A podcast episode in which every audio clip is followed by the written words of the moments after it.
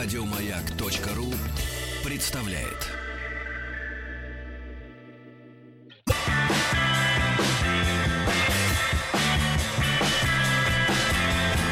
Сергей Стилавин и его друзья на маяке. Дорогие товарищи, спокойствие, только спокойствие. Здравствуйте, Владик. Доброе утро. Люди интересуются, что это за потрясающая песня «Эта труба не оставляет равнодушным». Посмотрите, труба проняла мужика. Да. Что за Это песня? был рем- ремейк э, Роберту Карлоса, бразильский певец, не путать с футболистом. И чуть-чуть я вам дам просто, Оригинал. как звучит оригинал. А ваш вариант? А наш другой сейчас. А ваш вариант другой. Вот. Насколько элегантно. Как будто да, Антонов сделал в 90-е ремейки. Значит, друзья мои, на моем столе по-прежнему ваши прекрасные письма. Я не устаю цитировать э, избранные фразы. Например, я отмечала ваш день рождения 17 марта. Это по-прежнему такой долгий анонс. сладкое, Тизер, да. Может быть, к Новому году успеем прочесть. Второе письмо. Это, это- это реальные письма, ребят, не просто какая-то электроника. Вот второе письмо, пожалуйста. Здравствуйте. Зло теснит праведника со Это всех хорошо, сторон. вы вчера анонсировали. Хорошо, да, да, да. И третий анонс. И Давайте. третий анонс. А, Письмо матрешка. В письмо вложены в бумажки разных Разного форматов. формата, да, да, да. Это, это подкупает. На будущее, друзья мои, не, не, Но не отягощайте, не отягощайте себя вырезанием э, из бумаги текста.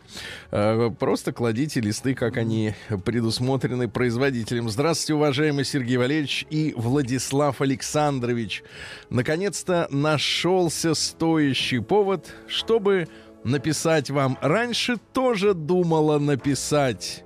Особенно после появления рубрики «Народный омбудсмен Сергунец». Это когда возникают со дна. Со дна. Возникают со дна. Со дна. Но это тоже анонс. Ну, небольшой- Это- это небольшая пауза. Анонс, А конечно. где Тим? Заболел. Знаете, что, конечно, я не могу к вам на эфир Если вам интересно, утром. конечно. Я думаю, во вторник я приеду. Очень. Я еще на работе, поэтому давай завтра не приеду, давай в среду. а? Э, Сообщи э, Сергею, что в среду э, я не могу, потому что ме- Международный христианский форум никак. Привет, Сергей, это Тим. Ну, опять как-то вот, мужик, ты понимаешь, что, ну, иногда придется не быть а, на территории России, вот. Да я могу сказать одно. а, в прошлом году мы здесь были, да, мы арендовали а, тот же самый таунхаус от того же самого человека. А в прошлом году хозяйка, она была как-то веселая, с оптимизмом. По-моему, мы были его, ее ам, первыми а, клиентами, да, типа того. А в этом году уже прошел круглый год, по-моему, плохих клиентов. Мы достаточно бережно относимся к ее вещам и так далее, а другие люди нет. Но когда мы приехали, я заметил, что здесь есть разные корзины для переобработки отходов. И там а, типа была какая-то бумага пустая, металл пустой, Металл а, пустой. бутылки, бутылки. Там было две основные бутылки. Очень-очень дорогая виски и пиво Жигулевское из России. Конечно, есть несколько вариантов Жигулевского пива, но давайте, чтобы не а, говорить прямо о некой марке, типа такое, которое встречается в Москве.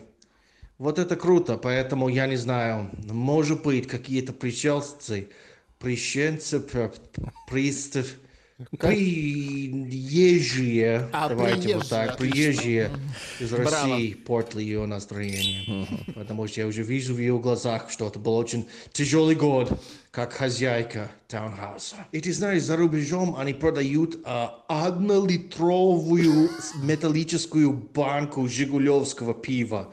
И это круто. Реально банка широтой 12 сантиметров, типа. Я одобряю. Браво.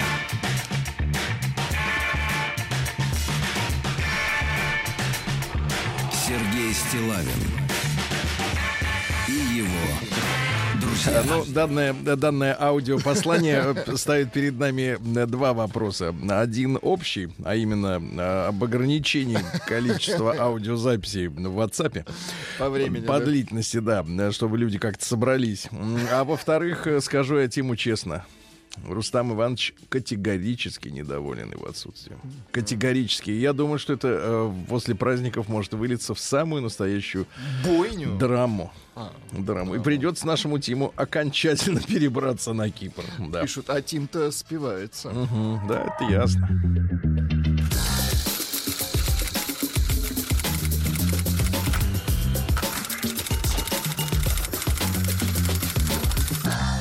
Приемная нос. Народный омбудсмен Сергунец.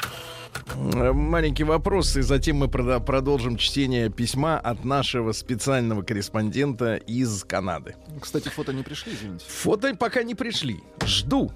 Жду. Ждем. Э, Катя, ждем. Да. Так вот, Сергей Владислав, маленькая ремарка. Всегда слушаю ваши эфиры на работе. Э, Что не, полуш- не получается, переслушиваю в подкастах и никак не могу узнать ответ на давно мучающий меня вопрос. Ответьте, пожалуйста. Жена квадратного из Питера нашла работу. Пока мы от Дмитрия не получали известий. Видимо, копит силы или Просто копит. Да. Так вот, э, друзья мои, э, наша традиционная э, рубрика «Ну, «Народный омбудсмен Сергунец» продолжает чтение письма Екатерины. Она хорошая девушка, я уверен. Она родилась в Ижевске. Потом, ну, давайте скажем так, по глупости, оказалась в Монреале. А Там ее бортанула жизнь. Ее уволили из гла- гламурного журнала. Причем по-скотски просто вы, вынесли к ней коробку с ее вещами, без спроса собрав с ее стола. А, Вот, ну и, и прочее, прочее. И вот она на Йога Экспо выиграла 400-долларовую сертификат на фотосессию в стиле ню. Ню. Да. В помещении с циклорамой и зеркальными стенами, помимо фототехники, грустил стул. Гигантское зеркало было еще и на потолке. Раздевшись и целомудренно прикрывшись выбранной драпировкой, я встала под софит в надежде на незабываемый опыт. У них это называется experience. Оказалось, что никакой самодеятельности не допускается. Все одобренные художником, фраза взята в кавычках, позы следует э, воспроизводить из каталога, который именно с этой целью и был выдан.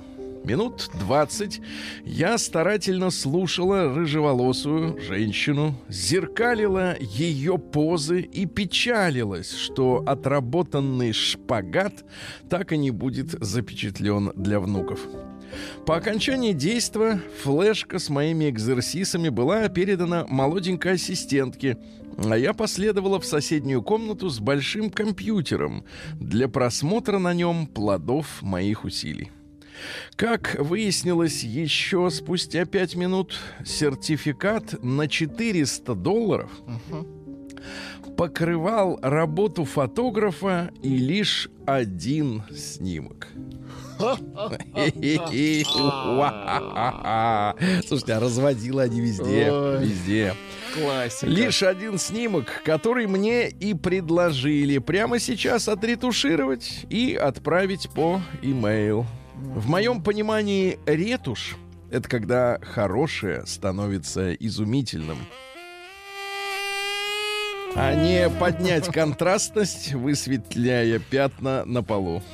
Ассистентка с радужной челкой, татуировками от ушей до мизинцев и тремя кольцами пирсинга в нижней губе настойчиво поднимала контрастность, рассказывая, что каждая последующая фотография будет уже 150 долларов. Я подумала, что сквозь пирсинг не все распры- расслышала и переспросила. За каждую for every picture красавица, ну трудно назвать такую красавицу, конечно, рассеяла сомнения кивком головы.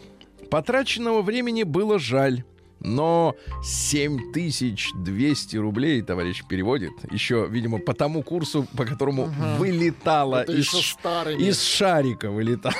Запомнилось окно банка. Но 7200 рублей за каждую фото, за каждую.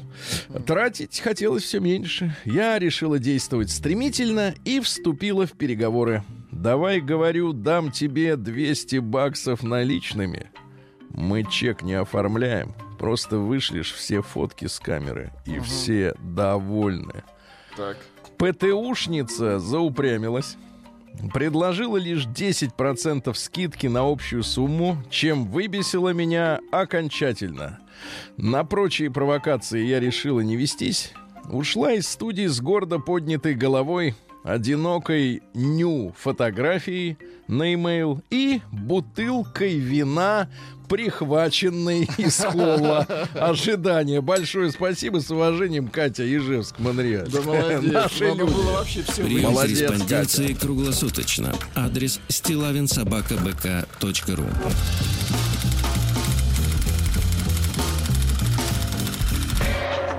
Фамилия Стилавин 2Л. Владик, ну вы хоть от себя-то, как бы, э, так сказать, от... Ну, э, слушайте, ну, классика от- Нет, вы отсторожил. Намекните, Кате, что мы хотя бы эту одну-то Ну, хотим одну, ну, пожалуйста, посмотреть. ну ради искусства. Да, э, Катя, мы Ну, обещаем не публиковать нигде. Нам с Конечно. Владиком просто, интересно, надо. но мы уже как-то, да, Нам мы настроились. привыкли. Нет, мы настроились. Да. Вы нам как родной человек. Конечно. А ведь когда женщина становится родным человеком, ее принимаешь, как она есть. Я даже Это важно. закрою глаза на драпировку. Ну вот, есть еще письма, естественно, Давайте. от наших замечательных, замечательных слушателей, друзья мои. Ну и вот давайте посмотрим. А, вот, Андрей из Питера прислал. Да-да-да, Андрей из Питера прислал. Здравствуйте, Сергей Валерьевич. Вы только посмотрите, какие мерзкие, мерзкие советы как раз в утреннюю рубрику для публичного обсуждения отбичевания. Это Андрей из Питера. Я нашел в интернете 10 советов для мужчин, как привлечь и удержать женщину своей мечты. Владик, вам, может, у вас вы, длинные выходные будут. Ну, вам давайте, надо удержать. давайте, Вы давайте, понимаете, удержать. Да, да. Стакан. Привлечь вы и так привлекаете очень много э, сомнительных личностей в барах молоко. Первое. А мужчина, а вы запоминайте и, и пишите заодно. Ди- а, девчонки пишут в WhatsApp нам, действуют ли такие советы. Давайте. А парни, соответственно, запоминают. Пришла весна, в воздухе витают феромоны, мужчины расцветают и, наконец-то, начинают радовать глаз. В такое время мужчинам не стоит забывать о себе. Десерт из моркови на завтрак. Обед и ужин станет вашим лучшим другом на пути похудения. Набранные за зиму лишние килограммы сами себя не сбросят. Помните, голодные и стройные мужчины привлекают женщин. В каком смысле голодные? И злые. Я от себя Ага. добавлю. Когда Очень злые, очень злые, а кулаки чешутся от голода. Второе. Улыбайтесь. Женщинам нравятся улыбающиеся, довольные мужчины. А вы же хотите нравиться женщинам? Ну, с голодухи-то сейчас там. Третье. Обновите гардероб. Давно пора. Пару женственных нарядов и каблуки. Женственных? Не понял. Это как? Пару женственных нарядов и каблуки. Что ж вы такое Какие каблуки? сейчас Да. читаете? Не знаю, мне кажется, автор, походу, менял э, ориентир. Пару женственных нарядов и Проехали. каблуки сведут с ума любую женщину. Это Это перверты, Это переодевальщики. извращенцы, И называйте их помните, по-русски. и помните, это, это мужикам пишет этот человек. Да, и и мы, мы помните, понимаем. каблуки это для себя, ходите и радуйтесь тому, что радует ну вас. прекратите, Не-не-нет, это почему? Дальше. Ну Четвертое. эту грязь? Четвертое. Будьте милым. Опять к мужикам. Ладно, мило. Женщинам нравится, когда мужчина nice. Да, когда мужчина может или кьюти, когда мужчина может поддержать милый непринужденный разговор о приятных мелочах. Ну, например, о ее проблемах. Помолчать и сказать, да, да. Нет, и сказать, ну, ну ты держись. Не умничайте. Там. Не умничайте. Женщине нравится чувствовать превосходство во время разговора. Так что свой интеллект лучше всего засу... э, не так, поставьте дома. Пятое. Ваше лицо, ваша визитная карточка. Помните, женщинам нравятся ухоженные мужчины. Не забывайте про выщипанные брови, закрашенную седину. И крем. Так, да, крем, да. Крем на лоб. Уж набавить надо, может быть, из суппозитории какие-нибудь прихватить на свидание. Натирки, натирки. Да, шестое. Скромность. Помните, скромность ваше лучшее украшение. Женщины не любят, когда их мужчины слишком много говорят о себе и забывают про свою добытчицу женщину. Слушайте, когда вы в жизни последний раз видели женщину, которая добытчица? В конце концов, работа по дому это не работа. Не стоит хвалиться. Создавать и хранить семейный очаг ваше призвание. Слушайте, а тут как-то, мне кажется, перепутано все. Ну, здесь, да, вот пишут, как Матроскин с шариком письмо А, писали. да, да, да. Обезьяна писала войну и мир. Часть писала Семь. женщина, Умейте часть мужчина. ценить, что есть. Женщины не Так. любят, когда их критикуют. Они любят свободу, поэтому не ограничивайте их. Помните, если вам что-то не нравится, то лучше помолчать. Ага. Восьмое. Будьте другом и помощником для своей женщины. Умейте отодвигать в сторону свои эмоции. По-моему, тут вместо просто слова эм, женщина подставлено слово мужик. И вот Да, получилась да, да, вот такая получилось. вот Парадокс, Такая вот, да. так. Девятое. Будьте мудрее. Про мужскую мудрость ходят легенды. Да. Но она называет это Да, да. письмо петушиными советами. Да, я таких петухов не вожу, Вот кричал будут водила перед тем, как, перед тем, как упасть на пол и получить с ноги. Десятое. Не надоедайте. Каким бы вкусным ни было блюдо, оно может надоесть. Будьте тигром в постели. Шеф-поваром на кухне. Умей удивлять. Всегда люби свою жизнь. Всегда. Пока сердце бьет. И помни, ты радость, ты улыбка. Так радуйся и улыбайся, что тебе досталась такая женщина. Танцуй пока молодой, Короче как говоря, Газманов. Слушайте, ну, а вы знаете, что Газманов тест-драйвы снимает? Это дурная новость сейчас была. Не к ночи сказано. Прием корреспонденции круглосуточно. Адрес стилавинсобакабк.ру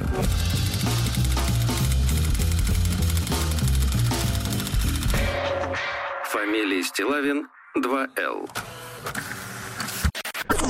День дяди Бастилии пустую прошел. 80 лет со дня рождения. Ух ты, а ей уж 80.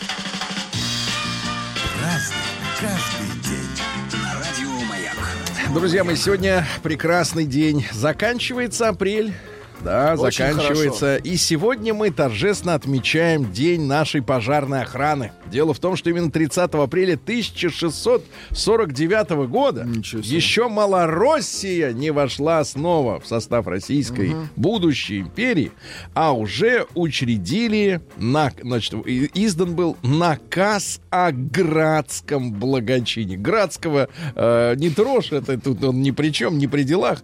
Но наш царь Алексей Михайлович, значит, подписал 1649 год. Значит, это получается 370 лет назад. Или чет- 300 Нет, погоди, лет. или 470 лет назад. Ну-ка, давайте считать вместе, давайте. Ок- э, около 400, давайте так. Лет, но круглая дата.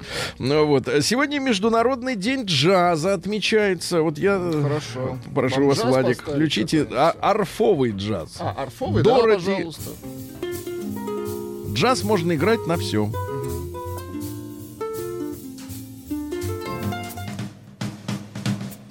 А это любимый джаз Владика. Он очень любит барабан. Ну, сейчас, сейчас, сейчас, разойдется. Ну, и Это так- джаз, И да. так далее. Но не путать с кул джазом, да, из Да, фри. да. Э, С бопом не путать. Боб. Международный день свечника. Это как? Э, или свечника, как так понять не будет, да. Э, Это вот те, которые свечи льют. Э, Значит, дело в том, что речь идет не только о церковных, конечно, свечах, да, но и в целом у нас очень любят женщины, э, если ванна э, не полуторка, вот, развали- Ванна полуторка. Да, развалиться, развалиться, там. Развалилась на полуторке. развалиться, да, заставить все вот этими свечами, вот она лежит, потеет, в воде и ей как бы, как бы она думает, что хорошо. Да, день ре- ребенка Наконец-то. в Мексике. Почему в Мексике. Мексике? Да, там у них это самые ребенки. День Победы во Вьетнаме. отмечают сегодня э, вьетнамцы. Вот, э, в 75 году закончилась победой война м, с америкосами. Э, но потери-то составили 3,5 миллиона человек. Э, укокошили, в том числе при Причем помощи мирных химических, да, да. химических препаратов, бом- массовых бомбардировок, напалма, которым сжигали джунгли. Ну, в общем, сволочи и самые настоящие, э, так сказать, убийцы людей. А и в этот же день, что интересно, отмечается День ветеранов Вьетнама в США. Со стороны американцев э, там погибло 58 тысяч человек. Ну, тоже немало. Вот, не, ну по- извини, извини, брат, три с половиной Да ничего, миллиона ничего, и ну да. 58 тысяч. э, да, каждый человек это на вес золота, но потери несопоставимы. Просто видно, что американцы занимаются просто убийством. Демократию несли. Мгм. Вальпургиева ночь. Сегодня ведьмы должны Так. на метлах. Они их туда Летать. засовывают и на Так. них и летают, да. Родоница это славянский праздник. Заканчиваются последние весенние холода. Не смотрели прогноз погоды? Хотя смотреть в него Холодно. бесполезно, обычно врут. Э, Вот с заходом солнца открывают зачин. Запомните, ну и сегодня русский народный праздник Засима Пчельник. Дело в том, что надо вывозить ульи из пасеки уже в амшанники. Вы знаете это слово уже, да? Ну вот пчеловоды внимательно наблюдали за насекомыми, облетающими первоцветы. Кстати, недавно э, читал новость. э, всем нашим пчеловодам на заметку, пчелы очень плохо реагируют, если у пчеловода, вот человека, который непосредственно работает с ульями, вблизи, если у него с собой а, мобильный телефон, и причем включенный на, еще и в режиме Wi-Fi. На электромагнитной Вот, да, вот эти, эти электромагнитные волны, они пчел э, душат, они зас- заставляют их убегать. Ну и в этот день э, считалось хорошим делом отведать метку. Да, А да, да, да, да. На Руси э, его ели не только в чистом виде, Владик, но и готовили всевозможные кушанья. Например, э, добавляли в блюдо с мясом, с птицей, даже с рыбкой. Ну и, конечно, медовуха. Это, Это классика всё. жанра. Да, да, два стакана и, и до завтра. В 1310 году Казимир III Великий, это значит польский король, э, как это по-польски Казимирш. Казимирш. Казимирш. Казимирш третий, не знаю. По- Посмотри, пожалуйста, как по-польски третий. Нап- Напиши, третий, Три перевод по-польски, на да. польский, да. И велки. Велки. То есть Велкопоповицкий это великий, понимаете, Поповицкий. А, вот, да, короче говоря, из династии Пястов. Пясты, правда, были в Эстонии, ну ладно. А, вот, ну и, соответственно, что он, чем знаменит-то, почему великий? Потому что позволил в Польше селиться изгоняемым из Западной Европы евреям. Владик, да, вот поэтому и стал великим, ага. Ну что, как третий? Треший или третий. Трези. Нет, треши лучше. Я не могу- я не могу это про- про- Да, да, да, это невозможно произнести. Это э, исковерканный бедный язык, да, несчастный. Да, а в 1486-м Папа Римский Иннокентий VII издал буллу о предании всего рогатого скота огню инквизиции за то, что этот скот обладал такими же рогами, как и черти мохнатые.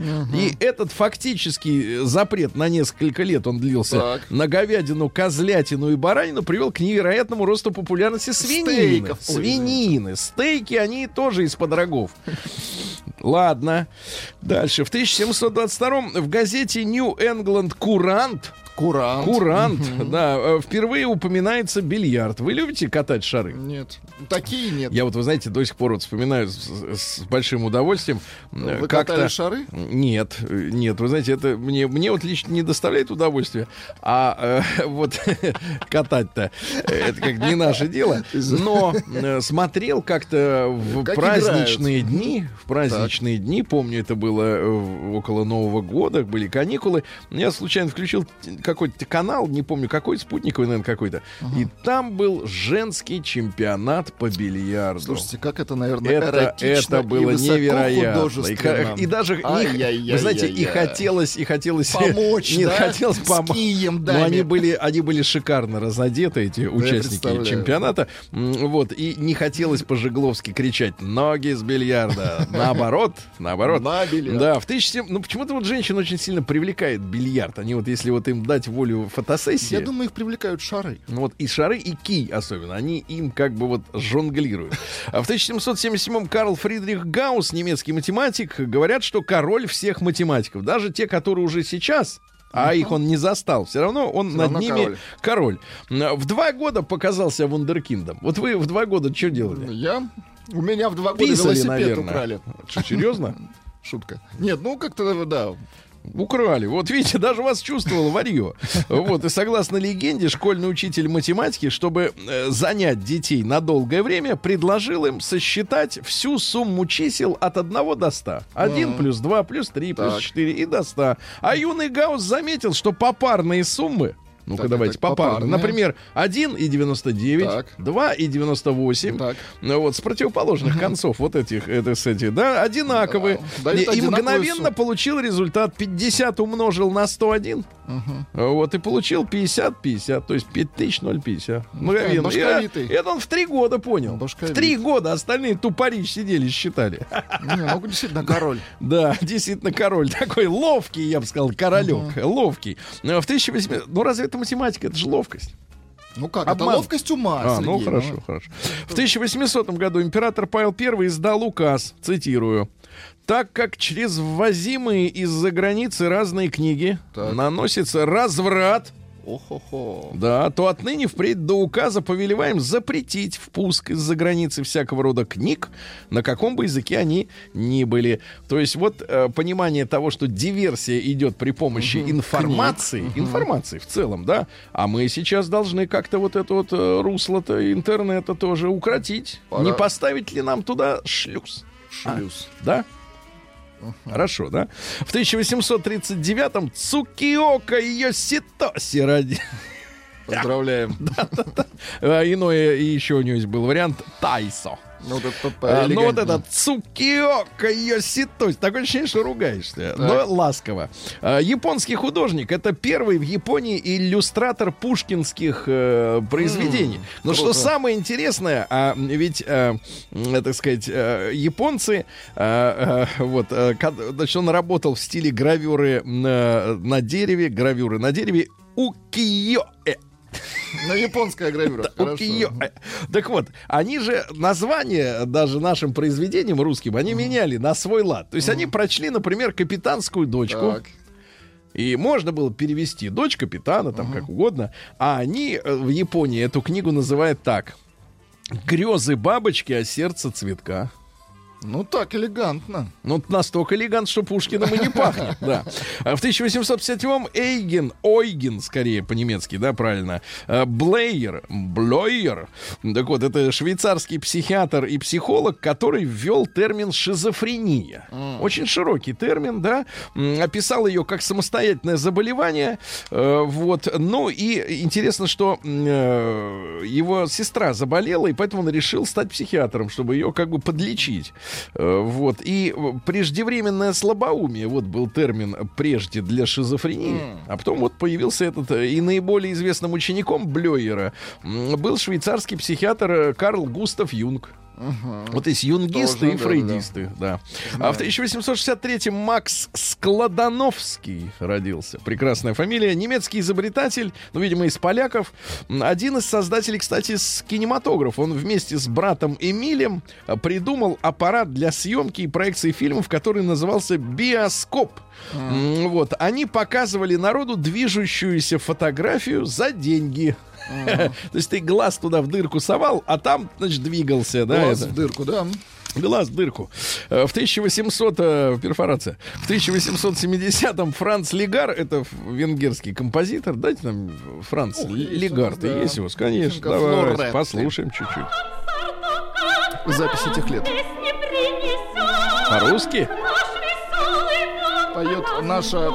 Мне не видно кто. Да, первая опера, кстати, у него называлась «Кукушка», причем по-русски. «Кукушка», да-да-да. На сюжет, на сюжет из русской жизни. Значит, э, жизнь следующая. Э, Политически сыл, сильный Лешенька и его возлюбленная Татьяна с весенним зовом кукушки Давайте вместе скажем. Ку-ку-ку. Ку-ку.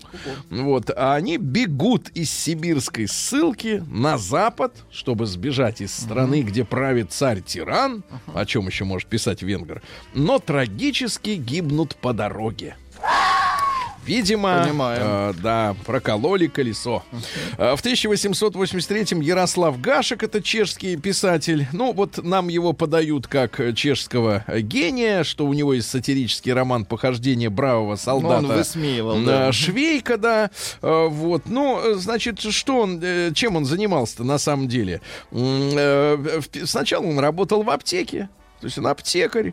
Э, Вот. э, Ну и во время войны, понятное дело, что Чехия воевала на стороне Австро-Венгрии, вовсе не на нашей стороне. Он попал в плен, содержался под Киевом, был такой лагерь Дарница. Потом перевели э, в Самарскую его губернию, а потом у нас случилась революция. Наши стали всех их отпускать. Э, Черти. Ну, вернее, судя по тому, что они делали, многие из них были, в общем, вообще не наши.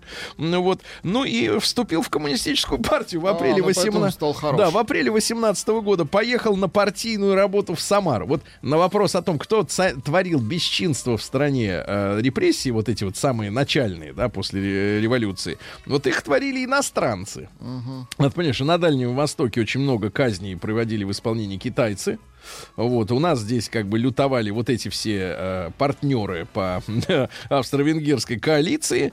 Э, ну и у него было 120 бойцов, они сражались с Белой армией, потом наводили порядок.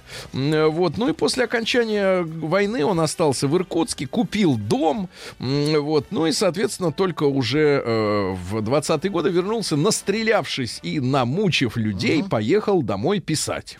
День дяди Бастилии пустую прошел. 80 лет со дня рождения. Ух ты, а ей уж 80.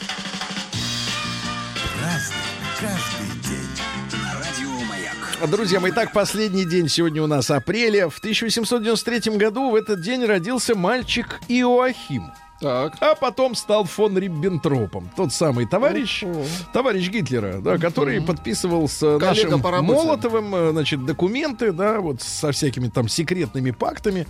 Вот. Ну и понятно, что война была неизбежна, и э, нашим вот этим людям, злопыхателям, которые иногда говорят, мол, почему Сталин там не предотвратил Значит, их нападение, да, не, не, не, а почему не предотвратил? Во-первых, было явное предательство в армии. Определенное, потому что нес- несколько командиров высших были даже расстреляны впоследствии. А, а, потому что за три дня до 22 июня был разослан приказ о полной боеготовности. Но ни в коем случае не открывать огонь первым, потому что Сталин знал, м, что а, американцы и англичане, эти хитрые, значит, собаки, они решили следующим образом, что они будут помогать только той стране, которая будет жертвой. Поэтому, к сожалению, нам пришлось вот именно принять удар а, для того, чтобы нас никто не мог обвинить именно в том, что... Потому что если вдруг бы боестолкновение на границе началось бы одновременно, да, те б только поперли, а мы как бы уже сразу бы и, и вроде как и в контратаку пошли. Тут, э, знаешь, свидетелями не обойдешься, не докажешь, э, кто начал, да? Вот. Пришлось вот как бы такие вот такой сложный путь пройти нам с, с огромному сожалению. Ну, что касается Риббентропа, то, э, э, так сказать, э, в феврале 38-го его назначили министром иностранных дел. Э, вот. А родился он в семье офицера. Ну, так что вся жизнь Вся жизнь в армии. В 1900 году аннексия Гавайских островов Соединенными Штатами произошла. Это вот настоящая аннексия. Там, значит, э, как дело было? Э, Сначала они попросили у гавайского царя местного э, э, дать в аренду земли для американских фермеров. А через несколько лет сказали, что фермеров притесняют, и они вынуждены послать десант, чтобы защитить этих фермеров. отжали, ну и, в в общем. общем-то, просто отжали, да, тупо. То есть, верните Гавайи королю. Гавайцам. Сволочи, да. Э, В 1901 году Саймон Кузнец родился. Это американский экономист и статистик, э, ну, естественно, русского происхождения. В 22 году эмигрировал. Изучал связь народонаселения и экономического роста. Вот дело не так просто выглядит, как кажется, да. А, Дальше, что у нас интересного? Николай Григорьевич Гринько, помним, замечательного актера, в 1920 году родился. Естественно, в Буратино он э, играл, папу Карла. Да, и, вообще, и многие, этот, многие... «Приключения электроника». Да, да, многие фильмы.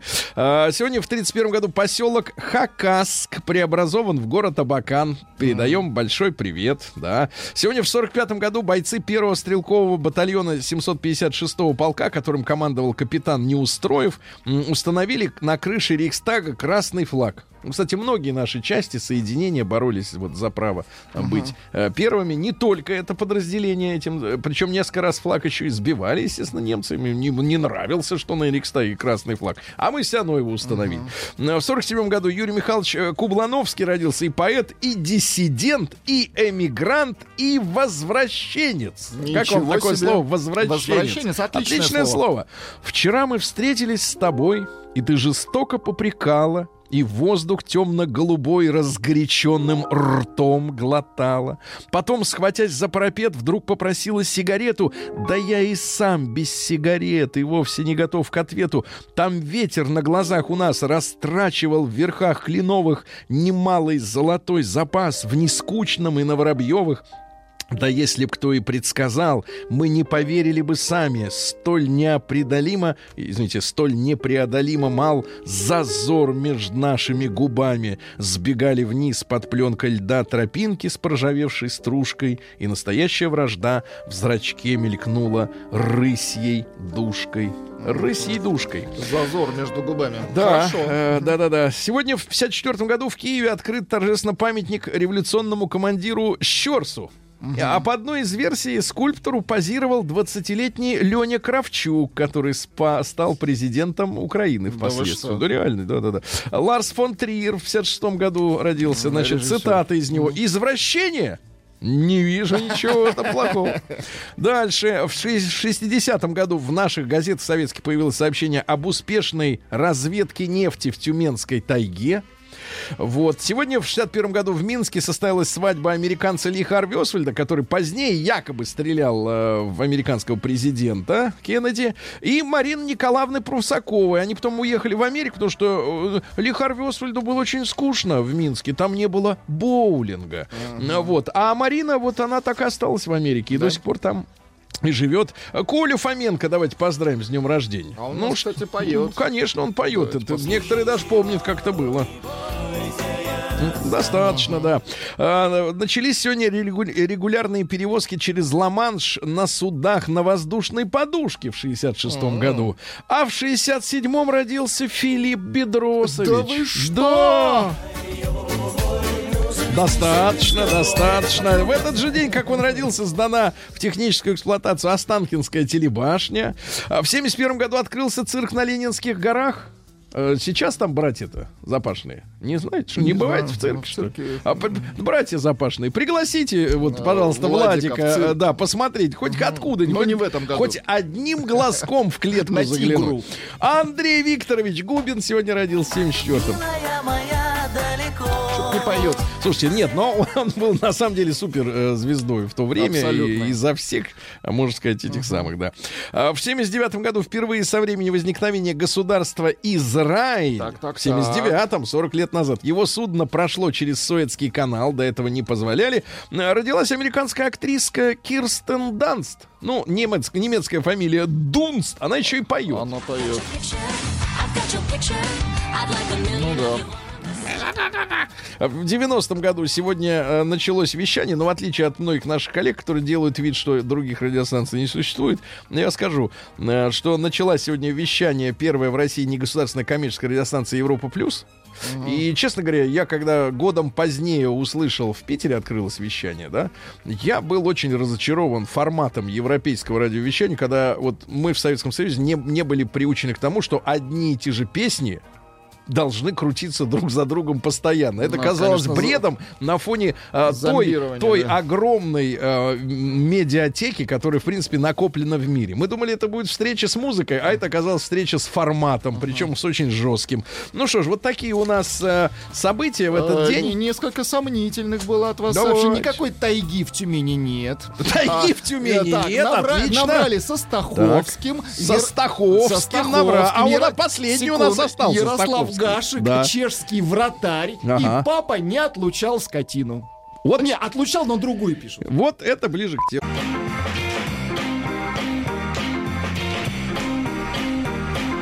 Сергей Стилавин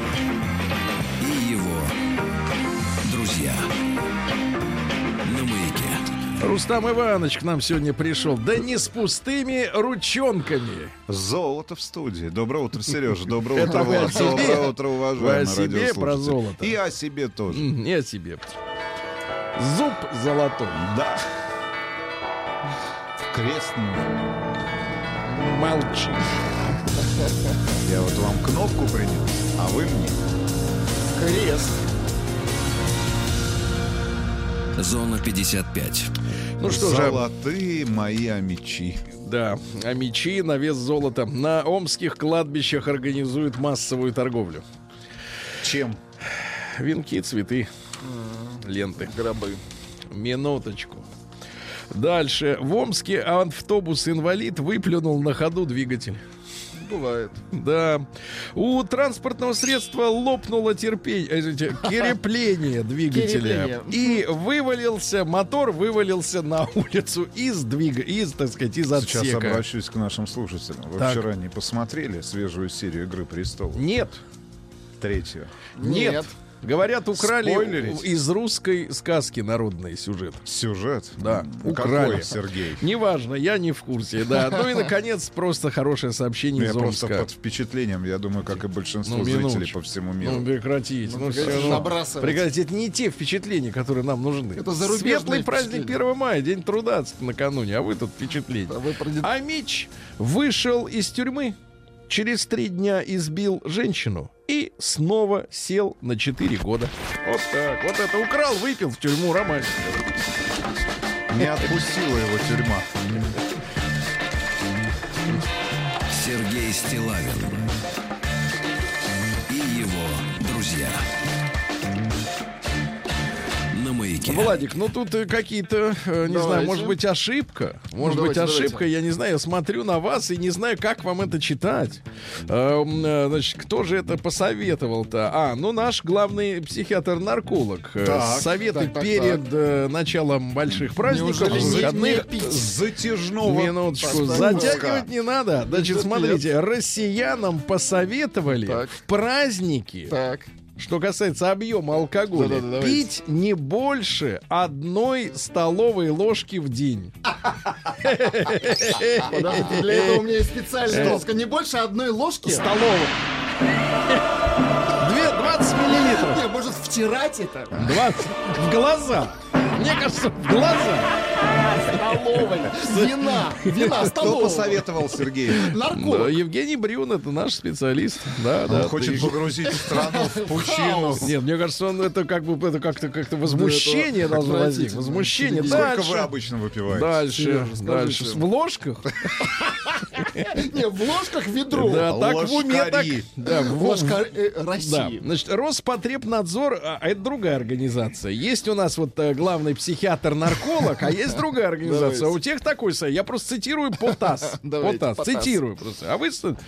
Роспотребнадзор выступил с рекомендациями по отдыху на природе, посоветовав больше пить и не употреблять жирную пищу. Больше пить. Мне кажется, Да. нам нужна организация Роспраздник. Нет, Росводка. Росстакан. Да, значит, смотрите, или Росложка, если уж тогда же. Значит, эксперты, кстати, оценили стоимость набора для майских шашлыков. Что-то вот принято жарить на майские Ну, обязательно на хорошая. природе. Значит, Сергей, девчонки. кстати, не пригласил нас с вами, не пригласил. к себе на отвратительно. Уже шашлыки. знают, что вы откажетесь. Зачем же зря на ветер Я вам слова предлагал, вы за нас я не вам решайте. предлагал, Сергей, приехать Э, э, пожарить нет. вместе с вами Ну шашлыки. хорошо, хорошо. Так вот я вам скажу, Рустам Иванович, что э, а, очень э, отдельно посоветую девочкам. Вот вы поедете Девочкам? на пикник, девчонки, ни, ни в коем случае не сидите Будут на холодной на земле, будет цистит.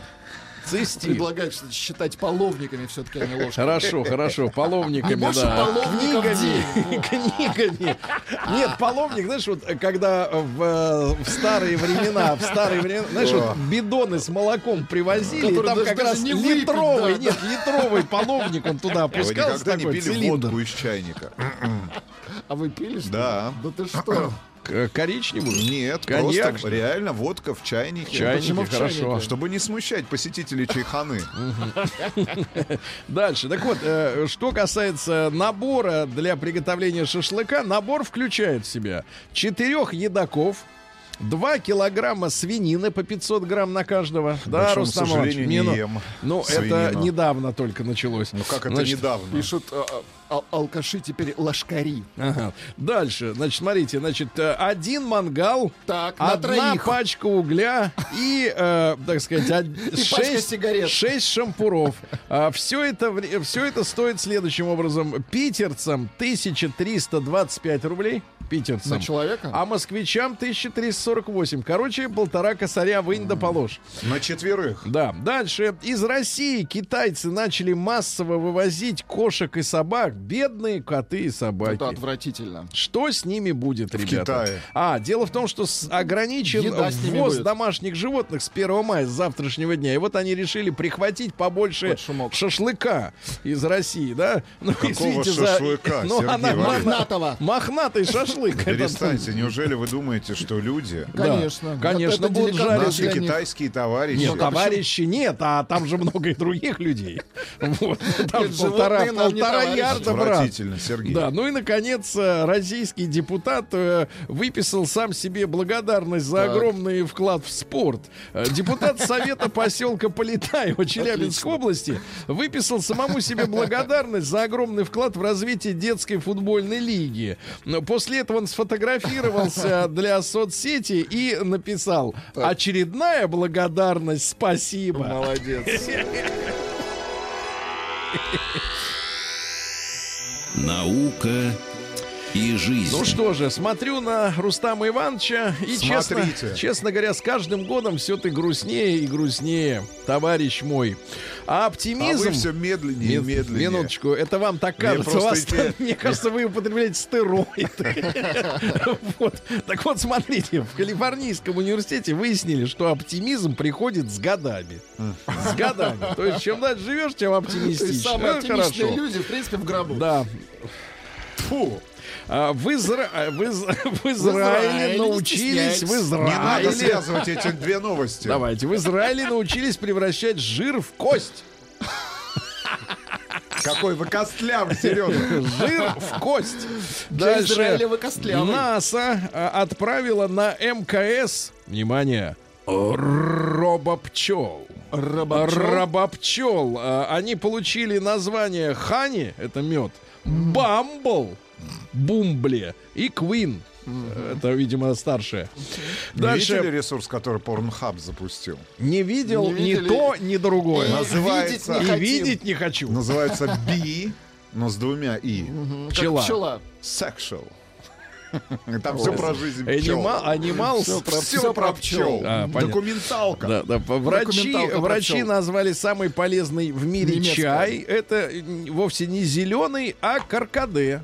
Каркаде, удивительно. Каркаде ты мое Да, каркаде. дальше. Э, Подъем в 5 утра помогает добиваться больших успехов в течение дня. Во сколько Под- встаете? Поднимайтесь в В 5 этой утра. студии самые успешные люди страны. Да, да, я да, так я в посмотрю. встаю, а толку?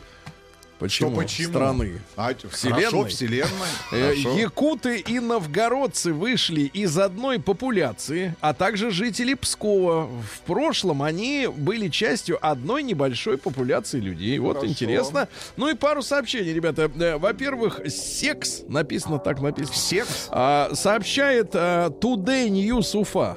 Секс объединяет Да. людей, написано. Оказывается, он э, помогает э, перезагружать мозг человека и хотя бы на доли секунды выключить э, те его зоны, которые отвечают за стрессы, страхи, боль. Ну, то есть вот перезагружается, да. Ну и составлен список опасных кулинарных привычек хозяев. Давайте. Ни в коем случае хозяек женских привычек. Ни в коем случае нельзя пробовать неподготовленную, недоготовленную еду. Там бактерии. Значит, разделочная доска для всех продуктов нельзя применять. Там и мясо, и овощи сразу, бактерии. Ну и, наконец, ни в коем случае нельзя мыть перед жаркой сырое мясо, потому что в водопроводной воде, опять же, бактерии. Бактерии. Новости капитализма. Вот вы скаж- говорите, что э, вас удивляет медленность моей речи, да? Да, Сергей. Медлительность. А вот американец, смотрите, провел сутки в, в виртуал э, реалити игре в шлеме. И с удивлением понял, что реальная жизнь намного медленнее. Может, вы в интернете все время? А, на Украине гости пришли на свадьбу в нацистской форме. Да, да, да. Хотели Где это повеселить. произошло? Отвратительно. Ну, что значит отвратительно? Вот сфотографировали. А, мужчина из Норвегии завел более 100 собак и полюбил, возлюбил жизнь. 100 собак. Тут, извини, пока, 100 собак. пока запомнишь, э, как их зовут, уже счастливым станешь. Э, Актер Дэниел Крейг, который исполнил главную роль в нескольких последних фильмах о Джеймсе Бонде, не возражает, чтобы в очередном фильме, который будут снимать, э, вот он так сказал, Чтобы его не было. его исполняла женщина или чернокожий. А что за пренебрежение так вот? Что не возражаю. Рад должен быть, а не возражаю. А Шотландка выиграла в лотерею миллион фунтов стерлингов и устала от безделья. В 17 лет она выиграла м, почти полтора миллиона долларов. Она принялась тратить деньги на машины, путешествия, пластические операции, недвижимость. И спустя 4 года пожаловалась, что ей наскучила одежда известных дизайнеров и отдых на дорогих курортах. Она хочет идти работать. Бедная. Удивительно. Ну и пару еще одно сообщение. В Мексике мужчина вырыл тоннель для того, чтобы следить за бывшей женой и застрял в нем. Застрял. Задом застрял. Значит, торчит там, да? Нет, не торчит, а под землей. Ничего не торчит. Все Ноги- как было. Ноги торчат из земли. Да. Почему ноги? Россия же. криминальная. Ну вот смотрите, у нас какие люди замечательные. А, Сразу скажу, что никто Все не... пос- люди ни- замечательные. Да, никто, не все. Никто не пострадал в Тюмени, сразу скажу. А, а от чего? А, россиянин а, проверял а, работу пистолета и расстрелял маршрутку с пассажирами. Ужас. проверял работу пистолета. То есть для дела брал оружие, а не просто так, а бы куда. Дальше. В Волгограде вор отбился от охранников магазина консервными банками. Ну, это хорошо. Это просто да. консервная дуэль. Дальше в Воронеже девушка стащила у подруги ювелирку и сдала в ломбард. Ну, это нормально. А, Да. В Калининграде пьяный работник автосервиса угнал пижо клиентки, чтобы прокатиться по городу. Хорошо. А в Кирове работник автосервиса распилил на куски и продал чужой автомобиль. Это хуже. Дальше. В Череповце настоящие полицейские приехали на место происшествия и задержали не настоящих. Хорошо. Стой, кто идет. Ну и, наконец, два самых главных сообщения. Ребят, просто по одной фразе э, из заголовка. Гродненец оголялся перед женщиной на улице, чтобы понравиться ей. Ну и, наконец, самое главное сообщение. Громче Вы слушайте Влад. каждое слово. Особенно фамилию. Саранская красавица Жанна Жанна. в парке Пушкина отказала Чуваткину Чуваткин. и получила по лицу. Сергей Стилавин и его друзья. Так, товарищи дорогие, ну что же, у нас сегодня последний день апреля. Да-да-да. А вслед за ним уже наступит... как- сентября. Ну, вот у вас да, у вас да. А у честных людей, не тех, которых я видел на паспортном контроле и в зоне регистрации вылетов в Шереметьево еще в пятницу. Ребят, сегодня вторник, а в пятницу уже побежали, значит, в Д терминале за границу. Предатели. толпы, толпы. Предатели. Просто предат не отдыхается в Калуге, в Костроме. Да, и так далее. Я Хочется, значит, билеты в одну ту сторону Почему продавал. вы нас не приглашаете с Владом? Куда? В терминал, пожалуйста, Вы мясо купите, Нет с собой ножа, Купите я- мясо. я предлагал купить не нам, мойте его. нам мясо с вами, Влад, и привезти ему. Он отказался. У вас мясо 100 Ему килограмм. книга нужна, На ногах. книга Куда вам еще А мне кажется, у него свои планы Значит, ребята, смотрите, э, значит, смотрите, значит, есть статистика на тему э, на тему э, труда. Дело в том, что завтра у нас день э, Труда. труда, да? Как называется официально завтрашний праздник-то?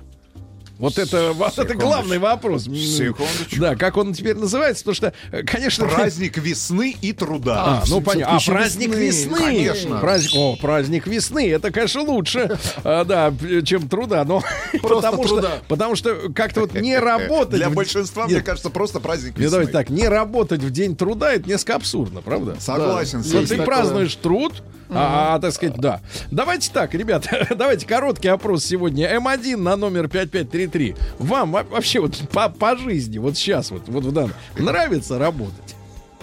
М1, ну, то есть трудиться, работать, да, это, конечно, не- несколько разные слова. Вот, потому что работает от слова раб, а труд от слова трудно. Труд. Ну вот, ни в одном другом языке, кстати говоря, э, ну, не славянском, я имею в виду, вот нет такой аналогии э, в словах э, вот с этими, э, так сказать, определениями, да. Значит, нравится, не нравится, М2 на номер 5533, да. Ну и, соответственно, дорогие товарищи, э, большой разговор, плюс 7967 103 553. А вот ну, давайте вспомним э, хорошее слово «трудиться», да, труженик. Вы можете на полном серьезе назвать э, то, чем вы занимаетесь, жизнью Трудом. Труженика. Труд. А труд это что? Это когда нужно другим людям то, что вы делаете, правильно? А вам приносит человеческое счастье. Вот давайте идите и бичуйте себя сейчас. Бичуйте. Плюс 7967 103 5533.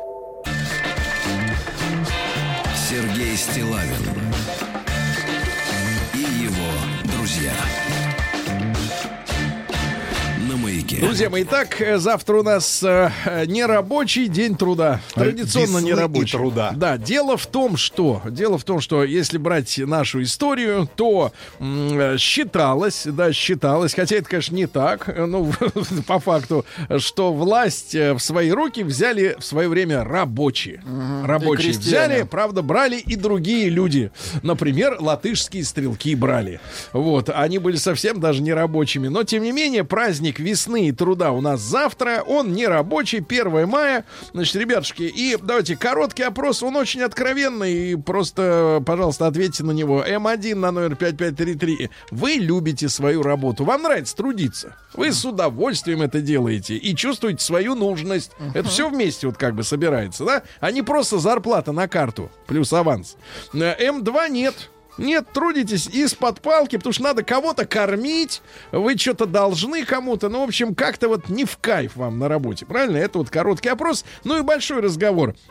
Можно ли назвать то, чем вы занимаетесь на Работой, работе? На- нет, на работе Трудом, трудом. дом. Да, вот Согласен. можно Трудом с большой назвать буквы «Т». трудом, да, с большой буквы Согласен, «Т». Сергей. Разговаривать, не мешки ворочить. Да, давайте, да. Серега, спасибо за ваш труд. Вот я вижу первое сообщение. И, и готов расцеловать в щеки человека. Плюс э, Расцеловать. 7967 103 5533. Да, Телефон для ваших звонков 8495 728 7171. Да, пожалуйста, товарищи, просьба высказываться, вот как бы положа руку на сердце, посмотрите на то, чем вы э, занимаетесь. Ну и, соответственно, вот из Петербурга Вэл.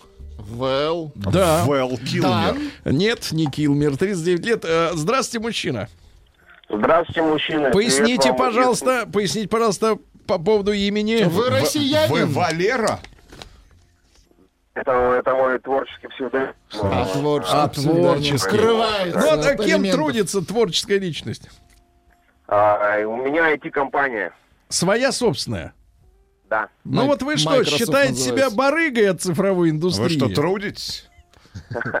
Ну, наверное, в данной ситуации больше барыга, чем тружеником, потому что мне кажется, что труженики это хлеборобы, металлурги и тому подобные ребята, которые работают все-таки руками, а я головой, и, наверное, не мой праздник, поэтому буду работать завтра. Погодите, а вот, может быть, нам как-то учредить праздник для тех, кто головой? Работает. Ну, а есть всякие, там-то мы уж, конечно, отрываемся. И день сисадмина, и день интернета, и день рунета. Да. и Но всё вы честно прочее. можете сказать, что вот День труда это, к сожалению, не ваш праздник, да? Ну, признаюсь, Честно, да. честно. Да, Хорошо. откровенно, А да. вот, но все-таки с удовольствием вы занимаетесь своим делом-то. Конечно, конечно. Ага, то есть удовольствие Это есть, да. но не труд. Но не труд. Пожалуйста, Загадка. отличное сообщение от нашего Давайте. слушателя Александра из города Лыткарина. Я Так. работаю водителем большегрузного автомобиля. Да. И мне моя работа очень нравится, но последние несколько лет мои начальники делают все, чтобы я ее возненавидел. Так. Передайте, пожалуйста, им, что это невозможно. Я люблю свою работу, люблю ее делать хорошо и порой отлично. Толя, Да, ты козел. Да, Ничего Толя, себе. Толя, если Вот ты не прекратишь. Нет, если ты Толян не прекратишь ми- ми- мешать трудовому человеку, он тебя задавит. Правильно. Да, давайте, Предла- предложили Да. назвать Леонтьева Вэл Леонтьев. давайте, э, давайте, псевдоним. Это давайте Вячеслава я. послушаем. Конечно, это важно. Слав, доброе утро. Да. Доброе утро. Слава, скажите, пожалуйста, э, вот вы себя причисляете к, людям труда? Нет, конечно. Ну, конечно, нет. Ну, а вот у вас как будет определение звучать? Кто такие, кто... Нет, труд- вот, э, как бы вот предыдущий звонящий очень правильно сказал акценты, но это как раз акценты нашего поколения, хотя я всем рекомендую, э, так как вы же постоянно, да, вот такую тему обсуждаете, нужна, не нужна работа и как кто к ней относится, есть передачи очень много про современные комбайны. Они что есть картофельные, что есть зерноуборочные, когда люди в тапочках заходят в кондиционированную кабину, да, где у них уже по э, навигатору выставлен их маршрут, и человек реально сидит и просто пьет воду. Он контролирует машину. Да, потом машина ему показывает, что что-то там какой-то сбой. Он вышел, там поправил что-то, если он там сажает, например. Я вот смотрел, как сажают картофель. И просто вот офигеваешь, что там прям лунками все делает сам. Человек вышел, что там подправил и дальше поехал. То есть реально и эта работа сейчас получается может приносить удовольствие. Потому что, ну, естественно, это современный нормальный комбайн, если это не Были мы как-то в гостях у, комбай- у комбайнеров. Сергей. Да-да-да. Просились обратно за стол. Ну. А, ну это у вас, видно, те дом, еще комбайн. Нет, дом. нет, Не, не, современ- современный с GPS, со всеми делами. Все равно просится. Ну а вот вопрос об этом, вот сейчас, к сожалению, как раз вот, да, вы же, я говорю, постоянно, Сергей, вы эту тему затрагиваете, но вот прошло два года, если помните, два года назад я говорил, как здорово, вот даже я ощущаю, что я делаю социально правильное дело, вот кафе, столовая. Столовая. Работает столовая-то? Не, она работает, но титры. Прошло два года.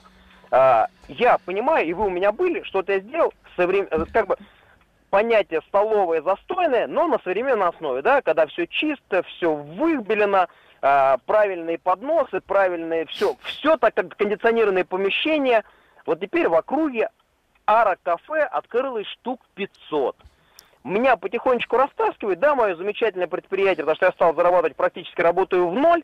Рядом вот просто ни о чем кафе, вонючие, где вот эти тряпки, где столы ужасные. Так Но вот всё равно там, Слава, люди трудятся в, ч- Да, в чаду. У огня открытого, да, да. Спасибо, спасибо. Ну, хорошо, что вот есть признание того, что трудом не работает, трудом да. не назвать. Да, давайте о Сережу из Липска дать. Может, э, Сережу. ребята, э, 728. Привет, привет, парни. Работаем по 12 часов в карьере. Это просто. А завтра еще и в ночь батрачить. Ненавижу, но, к сожалению, бежать некуда. Доброе утро. В настоящее время труд стал именно работой. Раб выделено. А, офис, компьютер, нервы, напряжение. Нашему телу нужен именно труд. В меру, не сверхтяжелый. Когда человек ночью спит крепко и, соответственно, отдыхает, а после офиса лишь больная спина. Простатит, Владик. Не забудьте суппозиторий. А, красные глаза. Серега знает. Ну. Начитан. э, И нервное напряжение от идиотов и бездельников начальников. Всех денег не заработаешь. Если есть возможность, ищите труд по душе. И плевать, что ты будешь ездить на Гранте, а не на Рио. Саша из Екатеринбурга. Крик пролетария. Вот. А, пишет женщина, «Хи- а, занимаюсь на работе ерундой, причем за большие деньги. В любой другой компании мой труд был бы полезен, а тут все в стол, бюрократия, Да. все для О, галочки. ой. Алина, бизнес-аналитик, я прям, Москва. Я 35 прямо, лет. Алина, какая вы замечательная женщина. Я так и представляю, как Приезжайте сама, на шашлык, да, как, вы, как вы сама хлещете себя шашлык, а плетью, плетью, самобичевание, так прекрасно, как, А. как в- веником, Вы в как будто Чехов, в что ли, бане. Зову, зову, ну а что, женщина Давайте, прекрасная. давайте. Давайте, Сережа из Липецка все-таки, одна из малых родин, Рустам Иванович, там ему как раз и... э, Сломали челюсть. Челюсть сломали, да. Сереж, доброе утро. Да, Сережа, вы чувствуете ответственность за сломанную За челюсть челюсть. Рустика? На автопарке. На Я- автопарке. Вы меня чуть-чуть опередили. Я только хотел сказать, что мы здесь ни при чем абсолютно. Ага, ну ладно. Значит, Сереж, кем трудитесь? Эм, Сергей Валерьевич, значит, смотрите, профессия мне моя очень нравится, вот. Профессия нравится, зарплаты нет. Э, Работаю я пожарным. Так. А, Сегодня как раз день пожарной Да, охраны. да, Я да, мы поздравляли утром, мы еще раз В поздравляем. общем, да, хочу всех пожарных э, российских по- поздравить еще раз. Вот, сухих рукавов всем пожелать. Вот, и всего хорошего. А, И э, своевременную подачу стволов. Во. Ну, да, в очах, в очах загорания, это точно. Вот. А, профессия нравится. Как э, расценивать ее как труд, конечно, расценивать. Труд пожарный очень тяжелый. Ну, если кто видел пожары, ну, значит, может представить себе. Конечно, ну это героизм настоящий. Что, что это. говорите. Вот, э, ну, в общем, вот примерно... Вот примерно так. Вот, позвонил честный человек. Смотрите, так, есть. Но пока счет 2-1. Пока ж по звонкам 2-1. Работаю Да. фитнес-тренером. Вот оно. Очень вот. люблю свою работу в тренажерном зале. Хобби переросло в работу.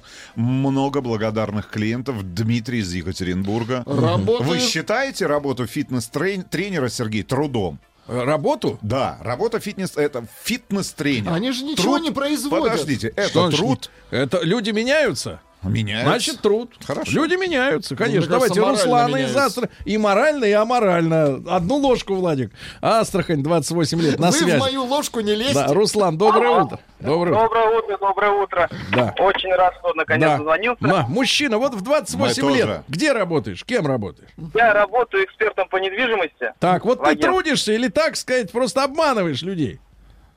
Ну, не будем говорить, что я обманываю людей, скажем так. Будем. Я Ну, трудом это тоже назвать я не могу, но, как э, принято говорить, деньги делаем из воздуха.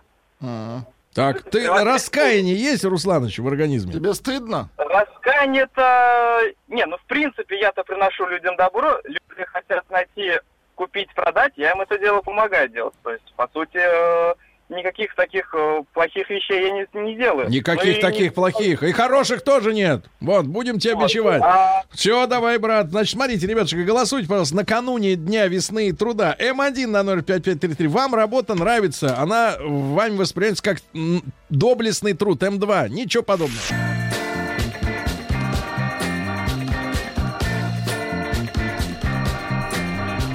Сергей Стилавин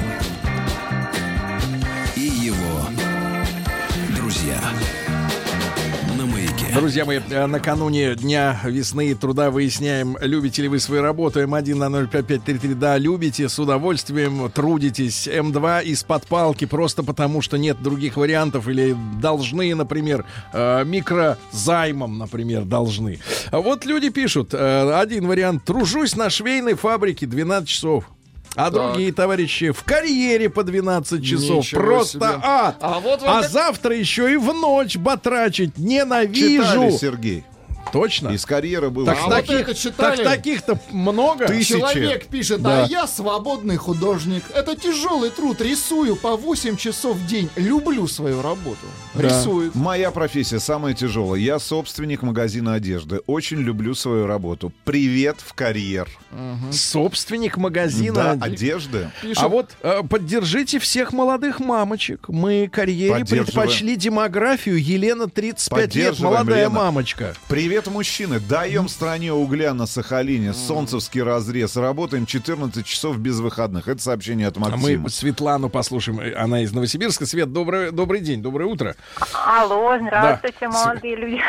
Светлана, Ну, не я- надо. молодые. Не нужно-то на намекать так вот. В молодой в этой студии только я. Да, значит, Да. Светлана, Ну, кем вы работаете, Свет? Знаете, я работаю в так называемом, ну, в прямом смысле в легкой промышленности. В свое время закончила училище швейное, потом техникум, на фабрике работала в ателье. А теперь? Последние Теперь 4 года открыла свою небольшую швейную мастерскую. То есть я всю жизнь в профессии.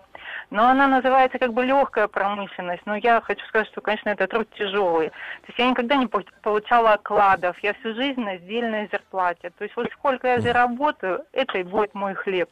И, конечно, когда вот сейчас клиенты приходят, почему-то такое отношение, что, ну, отдать парикмахеру там или кому-то за полчаса 500 рублей нормально, а отдать там мастеру за 500 рублей за замену замка, который будет работать часа три с этой курткой, ну, как-то дорого, вот принижается наш труд. И порой приходится объяснять, что и оборудование дорогое, и силы, и у мастеров, и руки, и артрит, и у моих у знакомых, у всех вот с возрастом это кисти болят, это зрение. То есть, ну, это, ну, я люблю свою работу. То есть я в своей профессии, и особенно с открытием своей мастерской, мне нравится общение с людьми. А вот мы, нравится, я- Света, вместо этих вот недовольных клиентов жмотов, Так. скажем вам спасибо, Света. Низкий поклон до земли. Ну-ка, бей поклон, Иваныч. Поклон. Бей, бей, говорю, Вот. лбом можете ударить? Это лоб был. Подскажите, пожалуйста, адрес столовой Владислава. Хотим посетить, пока он еще не закрылся из-за кафе. Из-за кафе, Кафе которых, вокруг. которых начинили, да. В районе Останкинской телебашни. Да, да, да, в районе Останской. Я гендир среднего размера компании. Работу люблю и знаю от финансовой стратегии до настроек станков. Да, это труд, тяжелый и любимый. И своим примером трудолюбия и отношения к делу я заряжаю всю компанию. А Юрий Николаевич, давайте послушаем из Курганской области. Юрий Николаевич, доброе утро. Здравствуйте. Юрий Николаевич, кем вы трудитесь? Закончил Курганский сельскохозяйственный институт. Вот. Так, Э, как только фермерство объявили, пошел фермерить. так. Вот, С 93 года занимаюсь фермерством, то есть маленькое фермерское хозяйство. 21 год выращивал картофель на 15 гектарах. Э, В хозяйстве 10 коров, 20 телят, 50 свиней. Наемных рабочих нет. Вот мы с женой вдвоем работаем. Очень нравится работа, получаем удовлетворение. Единственное, э, недовольство у нас получается, э, как сказать, со стороны э, управляющих, наверное. Вот. Продукцию мы производим, допустим, молоко, у нас себестоимость 22-24 рубля литр. Закуп идет 12 литр, э, рублей за литр. Где нам взять остатки? А торговать самим нам не разрешают. То значит молоко плохое, то значит вы отравляете людей и так далее, и так далее. Вот, мясо тоже так же. Свинина на сегодняшний день себестоимость у меня больше 200 рублей, закуп идет 160-170.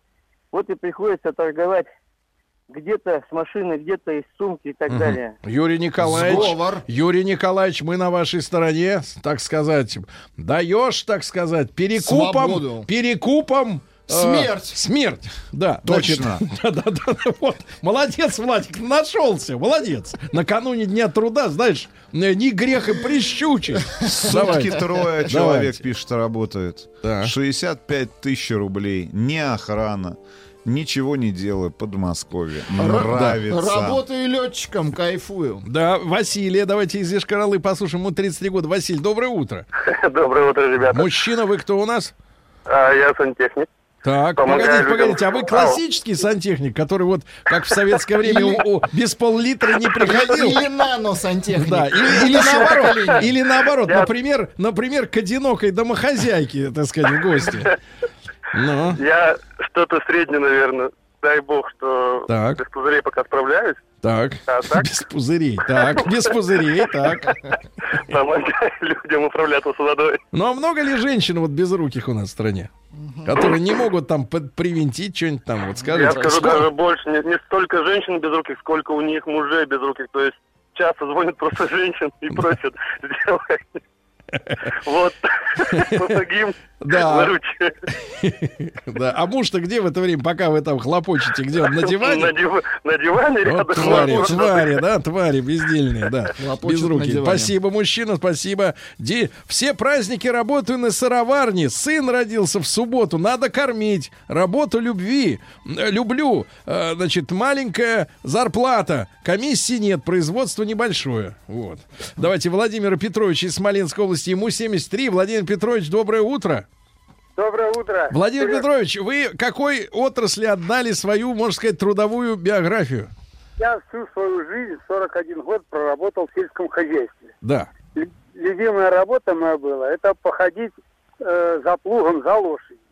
при посадке картофеля. Ага. Это просто обалденно. Это запах вот этой перевернутой свежей земли. Это весна. Вот. И, но я хочу сказать, привет, ребята, я с вами, всех, кто работает по 12 часов в карьере. Вот. Да. И, э, Давай, а давайте скажем, а вот этим всем программистам, менеджерам, агентам по недвижимости, директору этого э, магазина Да. одежды. Да. Вот поэтому вас предприниматели и не любят, потому что вы вот так себя ведете. Вот, вот, Вот так. так вот. А теперь статистика. 54%. Больше половины, но не решительно больше. Просят Любят. адрес Ярослава уже столовой. Столовой Ярослава. Евлампия адрес высылаем в WhatsApp. И 46% трудятся из-под палки, ребята, без кайфа.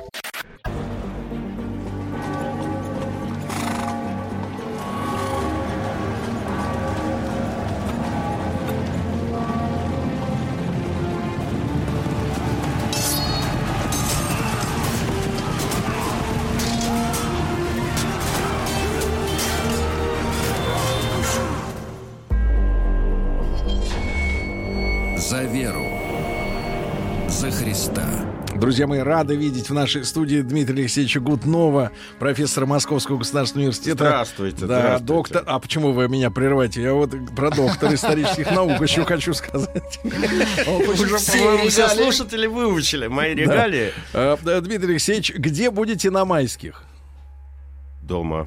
В Москве. Ну, вокруг Москвы, в Москве, ну, где-то Ну, рядом. где-то здесь. Да. Очень хорошо, очень хорошо. Это я, это в смысле приглашения на шашлыки? Зря вы спросили, Сереженька. Нет, на всякий случай спросил. Вдруг будете в Москве? На всякий случай. А. Ну, во-первых, я бы хотел всех поздравить с наступающими майскими праздниками в связи с этим. Да. А, несмотря на то, что мы долго тянули кота за хвост, сегодня нам все-таки придется расстаться с крестовыми Жаль. Походами. Мы к ним привыкли. Мгм. Мы уже фактически в нем, в походе. Вот в последнем восьмом крестовом походе. Конечно, на самом деле там вылазок э, крестоносцев э, в святые земли и после восьмого крестового похода было еще несколько. Но официально считается, что тот поход, о котором мы с вами рассмотрим, вообще э, с большой натяжкой его можно походом назвать. Э, был последним.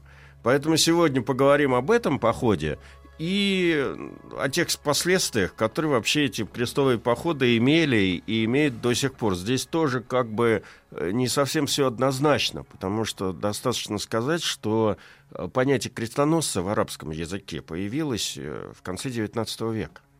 Их до этого франками называли. Франки. Да, как, как вот э, в средние века их называли франки.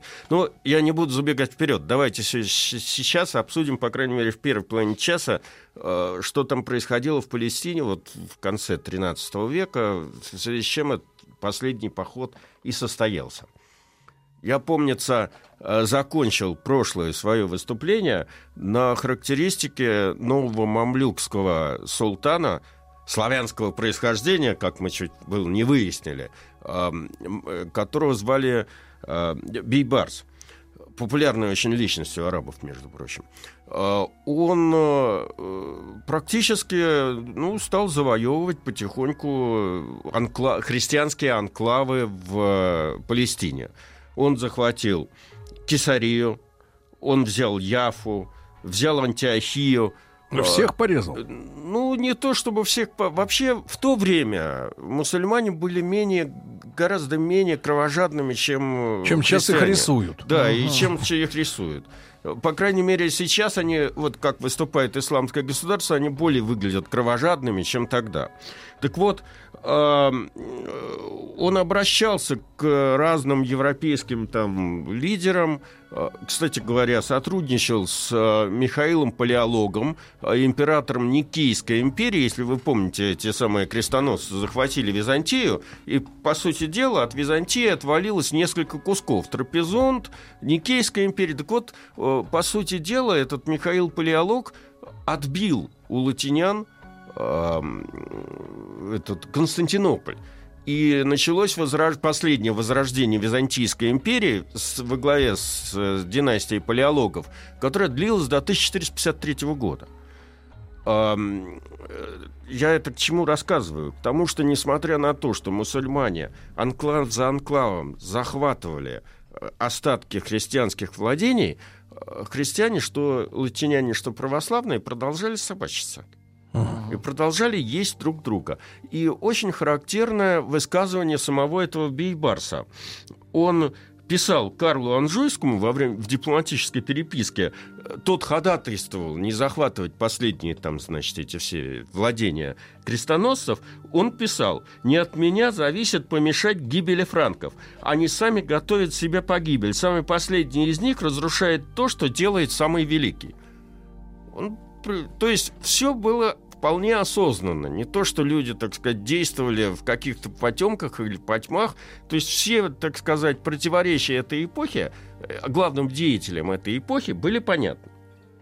Значит, вот в этой всей плачевной ситуации в 1267 году э, уже знакомый нам Людовик Святой э, объявляет о новом крестовом походе. Надо сказать, что вопреки предыдущим всем э, энтузиазму, который царил при объявлении предыдущих походов, э, этот поход не пользовался большой популярностью. Он был назначен на май э, 1270 года, и, э, в общем, э, участников его, этому Ледовику, приходилось, в общем, как бы это набирать э, с большим трудом. А, В итоге из иностранных государей, по сути дела, к нем в, в этом походе не участвовал никто, кроме короля Навары, тогда еще Навара была вообще самостоятельным как бы королевством, Тибо II. Но поскольку он еще обладал вдобавок от Тибо II титулом герцога Шампанского, значит, то, по сути дела, его привлекли к этому походу, ну, как бы это сказать, по французским связям. Он был все-таки вассалом французского короля. Э, Из других людей можно, конечно, назвать будущего короля Англии Эдуарда I, который тогда был принцем Эдуардом Английским. Ну, в общем, как бы даже близкие к Людовику э, деятели сторонились этого предприятия. Так или иначе, как бы то ни было, как всегда это было с Людовиком, э, значит, поход был прекрасно подготовлен, но цели его были совершенно не ясны. А, До сих пор историки спорят, почему а, главной целью вторжения был объявлен Тунис. Не Египет, не, не Иерусалим, а Тунис. Ну, э, на эту тему ходит довольно много легенд, э, более или менее, так сказать, исторически обоснованных или нет. Одни, значит, говорят, что якобы ходили слухи, что тунисский султан обещал э, Людовику перейти в христианство. А Другие утверждают, что э, франки плохо знали географию и высаживаясь туда, в Тунисе, не туда. да, Мгм. они думали, что они будут ближе к Египту, чем бы они там высаживались где-то в районе Палестины. В общем, версий на эту тему довольно много. Кто-то говорит, что это решение пришло спонтанно. Дело в том, что э, значит, э, э, корабли этого крестового похода, они шли не прямиком в Тунис, а они делали остановку в Сардинии. Вот, значит, в этой самой Сардинии произошел э, в городе Кальяре произошло некое, значит, некий военный совет, и вот тогда они там определились с местом вторжения.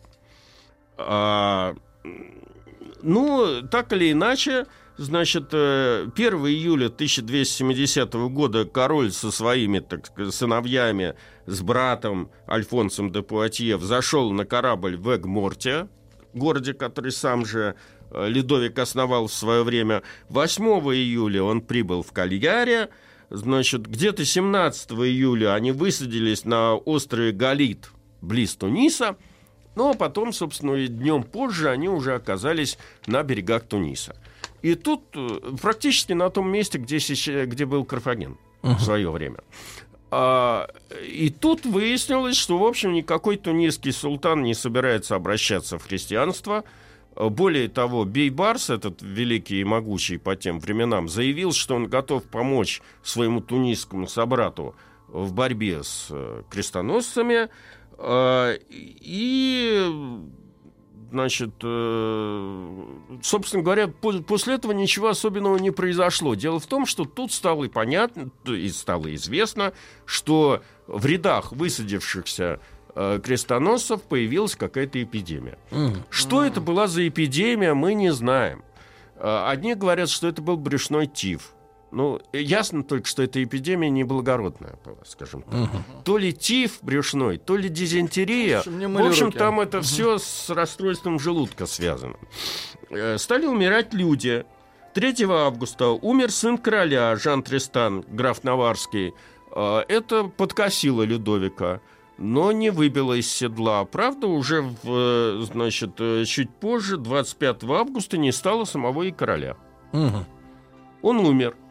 Значит, э, э, последними словами святого короля, если, если верить летописцам, вполне возможно, что это было сказано из э, как бы почитания по- благочестивого короля. Э, Мы войдем в Иерусалим. Непонятно, в Иерусалим э, настоящий или в Иерусалим небесный.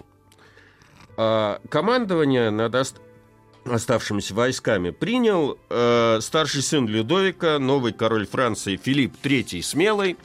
А, собственно говоря, он даже сумел нанести несколько поражений войскам этого самого тунисского эмира, но потом заключил в октябре уже 1270 года, подписал с этим эмиром соглашение. Эмир соглашался разрешить христианам жить в Тунисе, беспрепятственно исповедовать религию свою, а, обязался возместить крестоносцам военные издержки, вот это он зря, а, позволить крестьянским купцам торговать в Тунисе, а за это крестоносцы обязывались покинуть негостеприимную, так сказать, тунисскую землю. Э, Ну и вот, вот этим, можно сказать, закончилась эпоха крестовых походов. Ну, то есть договор-то выгодный.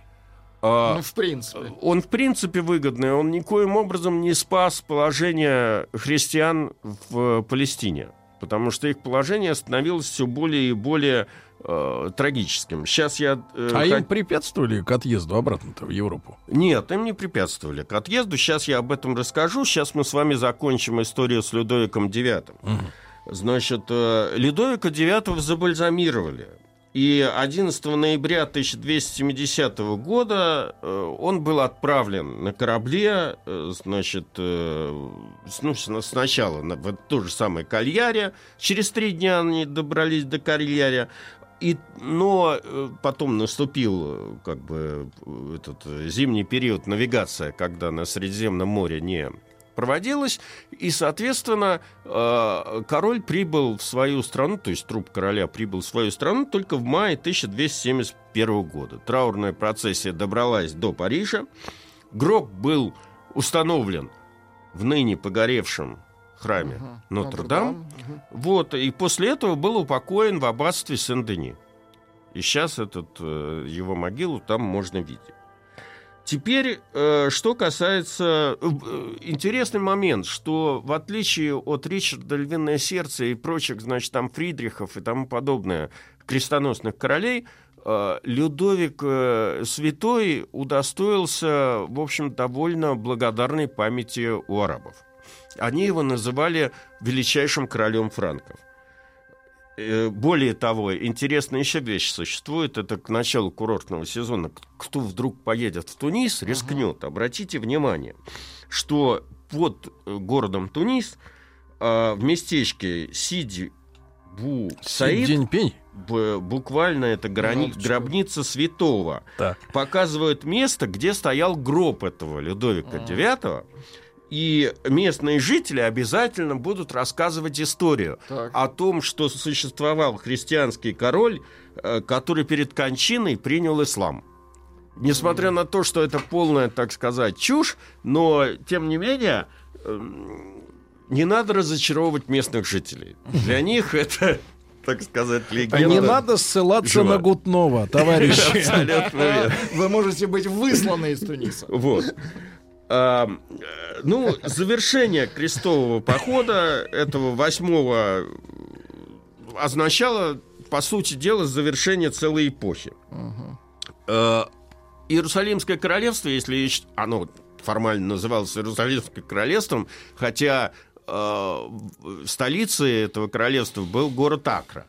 Значит, э, его агония этого Иерусалимского королевства растянулась еще на 20 лет. А опасность со стороны мусульман, естественно, была велика, э, но она не мешала крестьянам и христианским сеньорам предаваться постоянным внутренним распрям.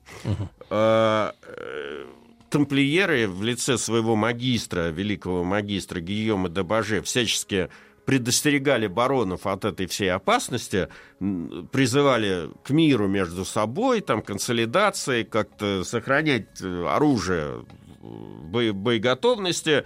Э, На это бароны ему отвечали, что он перестал их пугать раз- разговорами о войне. Ну, сам, так сказать, великий магистр тоже был хорош, потому что он сам раздувал противоречия между тамплиерами и другой, так сказать, силой, которая там что-то могла делать. Это госпитальеры. Известно, так сказать, что эти два ордена друг с другом были как кошка с собакой. А, Очень это как-то напрасно, да, Дмитрий Алексеевич? Абсолютно напрасно. А давайте мы после новостей, новостей спорта продолжим.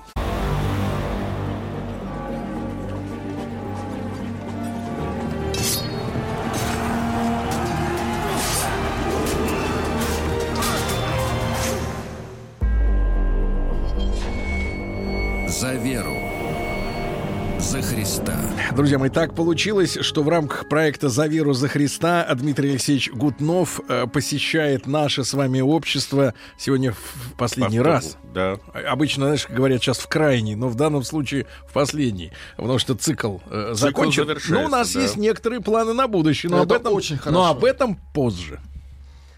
Итак, я продолжаю. А, В 1289 году египетский султан Каплун...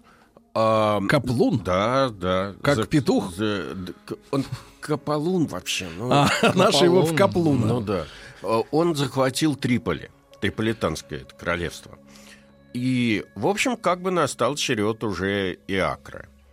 А, с, падения- а, с падением Акры связана такая история. Туда прибыл какой-то небольшой отряд итальянских крестоносцев аккурат через год, в 1290 году, которые... А Акра, надо сказать, была по тем временам довольно либеральным местом, потому что там были кварталы э, христианские, были кварталы мусульманские. Крестоносцы были к этому совершенно не готовы, поэтому, когда они увидели мусульман, торгующих на рынке, они устроили ничем не спровоцированный погром. Перебили там огромное количество мусульман, чем вызвали э, против себя, естественно, гнев окрестных там эмиров, султанов и прочих мусульман. А зачем перебили-то? Ну, понимаете, когда это при- в, крестовые походы же, Ну да, особенно в восьмом меч, крестовом да. походе народ не за веру шел. То есть, точнее говоря, вера, она, может, и присутствовала, но в основном шли за деньги. А, ну то есть как сейчас вот слово такое демократия есть, да? За демократию. Ну, я... Решили отобрать демократию себе на рынке. Ну, на- на- напрямую, наверное, так это не выглядело, но имелось в виду. Конечно, они хотели пограбить, прежде всего, а тут это было самое удобное и самое, в общем, безопасное. А, Это вызвало гнев окрестных мусульман, и 5 апреля эм, э, 1291 года э, к городу подошли египетские войска, и началась осада Акра. А, Армия осаждавших насчитывала, судя по арабским и египетским источникам, около 60 тысяч конных и 160 тысяч пеших воинов. Так это ж край.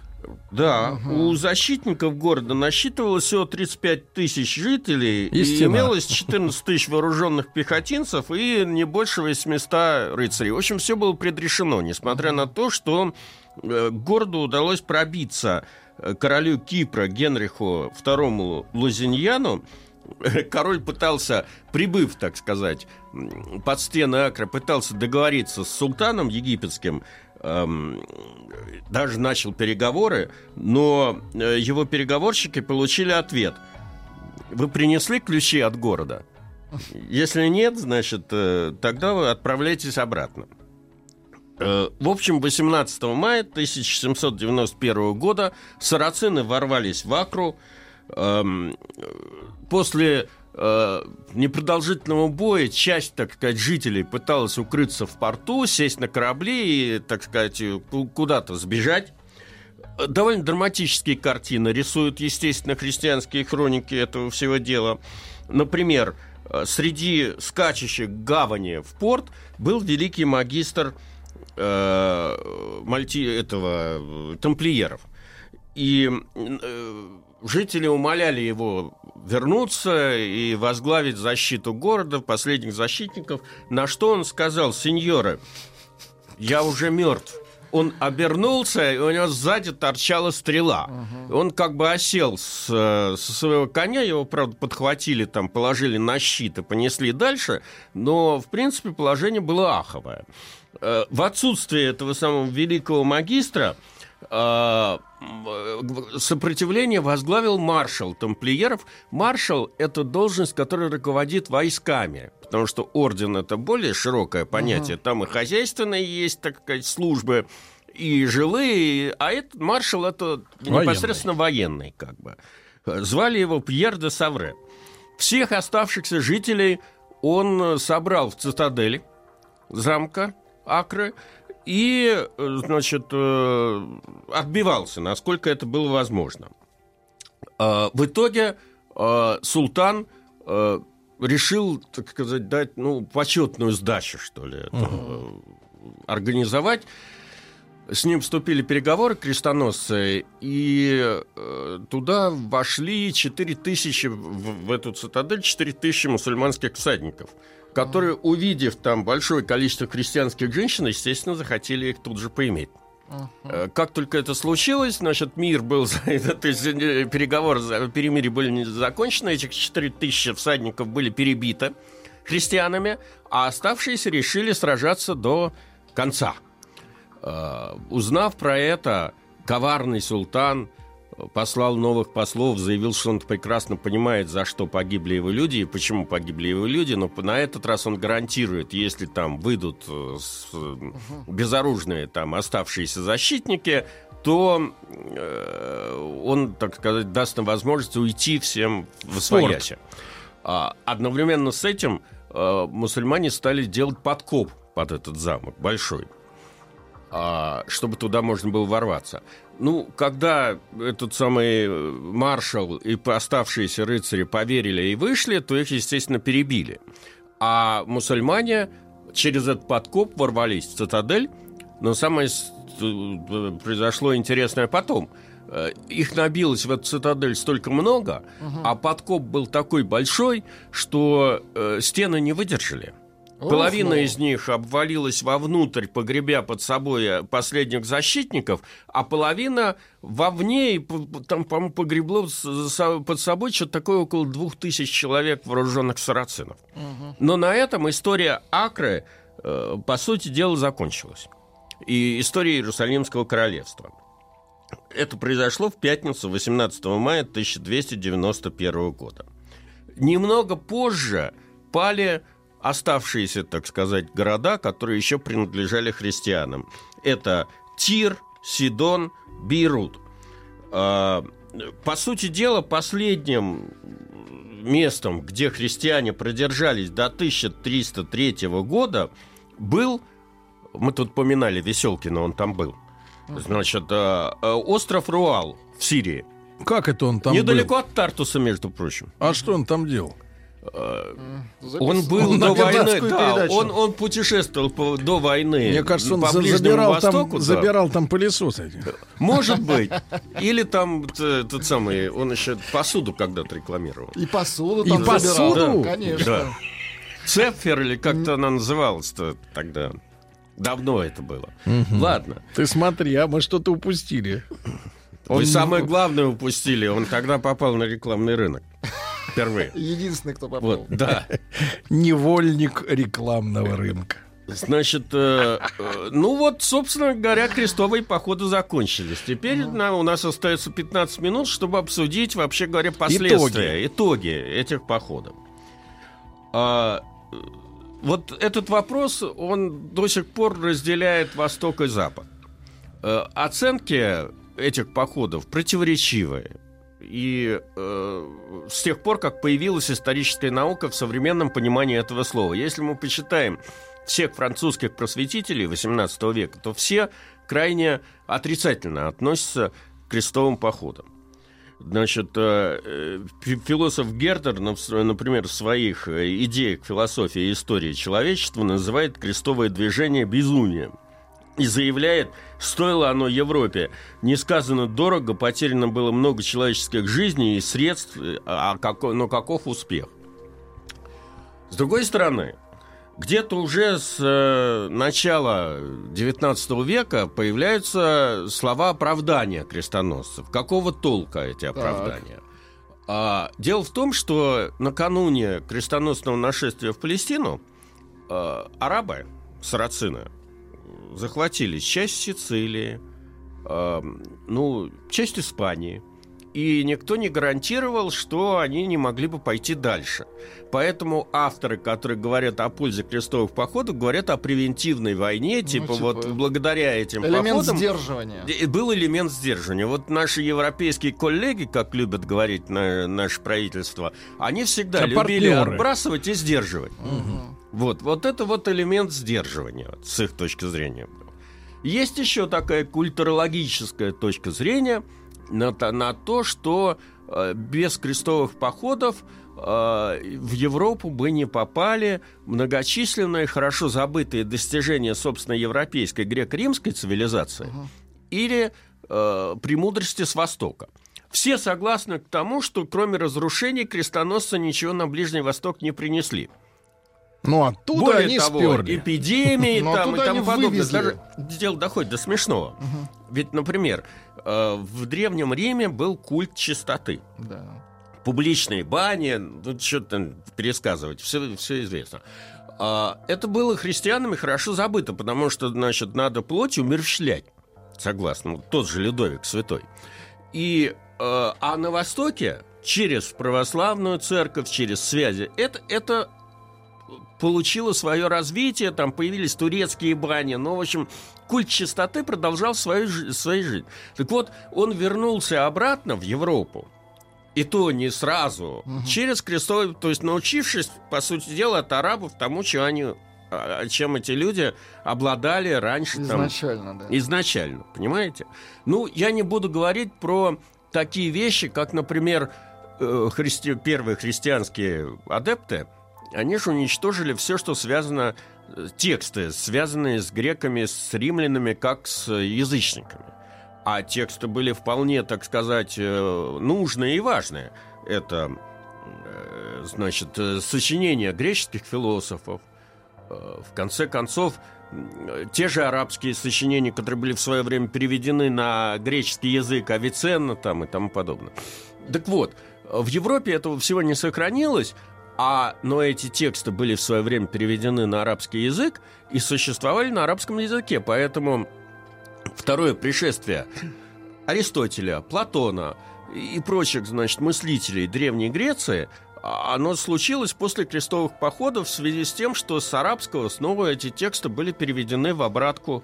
э, Видимо, с на- утратой определенных э, смыслов и нюансов. Да, естественно, как всегда это бывает. Ну, я не буду говорить о том, что все-таки арабская по тем временам астрономия, география, Математика. математика, включая арабские цифры, хотя они не арабские, по, по- по большому счету, а индийские, да, но они опять же попали в Европу через арабов. Конечно, пришли... Но с этой точки зрения любая война есть взаимовлияние культур, да? Мы с вами до сих пор э, говорим там эко-шваль или это, да, надеваем тужурку и забываем, так сказать, откуда эти слова пошли у нас. Надевай Пойдем. тужурку, Владик. Эко-шваль. Да.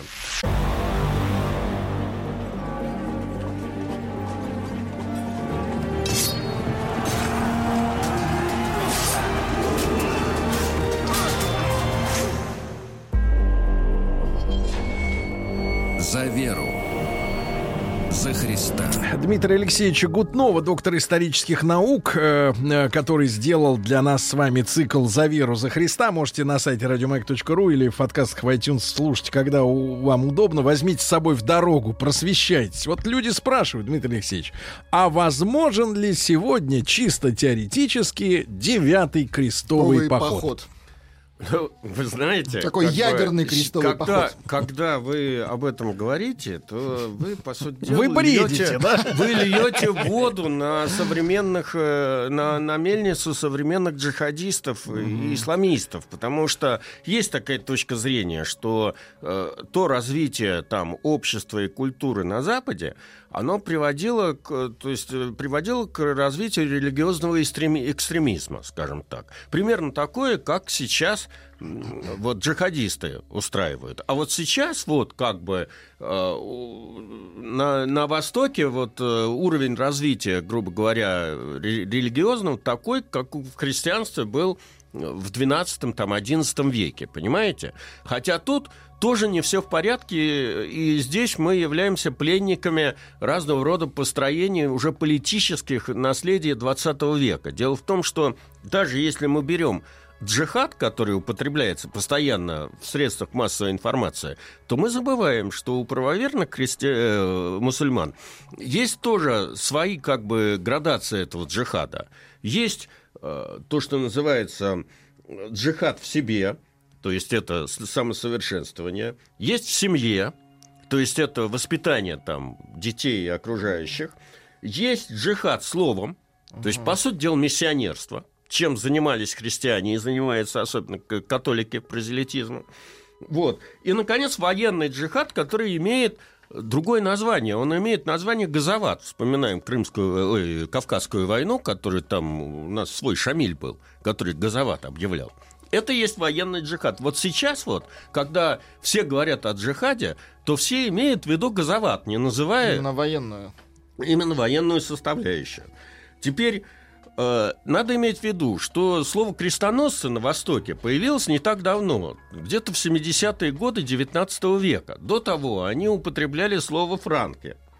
А, это тоже европейское влияние, потому что просвещенные арабские там, значит, страны стали издавать европейскую литературу, и вот через европейскую литературу пришло, б- пришло, пришел новый термин крестоносцы. А, В современном же понимании этого слова крестоносцы, которое постоянно употребляется э, в политическом лексиконе на Ближнем Востоке, э, это еще более позднее явление. В 1947 году, когда была объявлена э, декларация о создании государства Израиля, э, поддержанная ООН, Вот. э, тогда она была названа братьями-мусульманами э, новой декларацией сионистско-крестоносной войны против арабского и мусульманского То есть, мира. то есть, давайте так назовем именами. К- Крестоносцы-сионисты. Да, На минуточку. на минуточку. Значит, и дальше уже начались вариации на эту тему. Шииты из Хизбаллы, с которыми сейчас как бы мы союзничаем по сирийскому э, урегулированию, доказывают, что крестовые походы еще не закончились. Что все то, что происходит на Ближнем Востоке, это есть э, то, что девятый или десятый, какой хотите по счету, крестовый поход. Вот. А, турецкий э, террорист Али Акджа, который в свое время стрелял в Папу Римского, э, на первом же допросе заявил, что и решил убить папу Иоанна Павла II как верховного главнокомандующего крестоносцами. Понимаете? То есть э, я бы... э, А за что ж тогда болгарина-то судили нашего? Ну, надо же было найти след э, КГБ. недружественных, т- недружественного Варшавского блока на этом э, поле. А папа-то его потом простил. Да, простил. И Акджа, по-моему, я не помню, он жив, здоров в Турции сейчас уже, он освобожден. Значит, э, э, теперь э, в этой же связи интересен другой сюжет. Вот сейчас в арабском мире пользуется большой популярностью фигура Саладина. Это тоже было не всегда. Значит, вообще традиционно арабы больше поклонялись и больше ценили вклад в арабскую историю Нур-ад-Дина и вот этого самого Бейбарса. Отсюда наша славянская любовь с арабами. А, э, так вот, э, первая биография Саладина, как борца с крестоносцами, была написана только на арабском языке в 1872 году. Потом значительный, э, так сказать, вклад в раскручивание этой фигуры, этого культа, сейчас можно так сказать, сыграла э, история восточного вопроса. Вот когда э, Турецкая империя, Османская империя распадалась, и стоял вопрос об отпадении от нее Болгарии, ну, христианских провинций, то турки, в частности Абдул Гамид II, султан Османской империи, считали, что э, как бы, ну, то есть сделали Саладина борцом за единство мусульманского мира. И потом э, это активно продвигалась идея. Э, Во всем звучит мотив, значит, они как бы крестоносцы первые начали. Но э, тут я хочу добавить, что Саладин воспринимался как символ борьбы с Западом. Уже в 1992 году президент Сирии Хафиз Асад поставил памятник этому. Саладину. Э, Дмитрий Алексеевич, мы будем ждать новых встреч с новым проектом. С нетерпением. Дмитрий Отлично. Алексеевич Прощаюсь Гутнов, да, не прощается. Вот спасибо.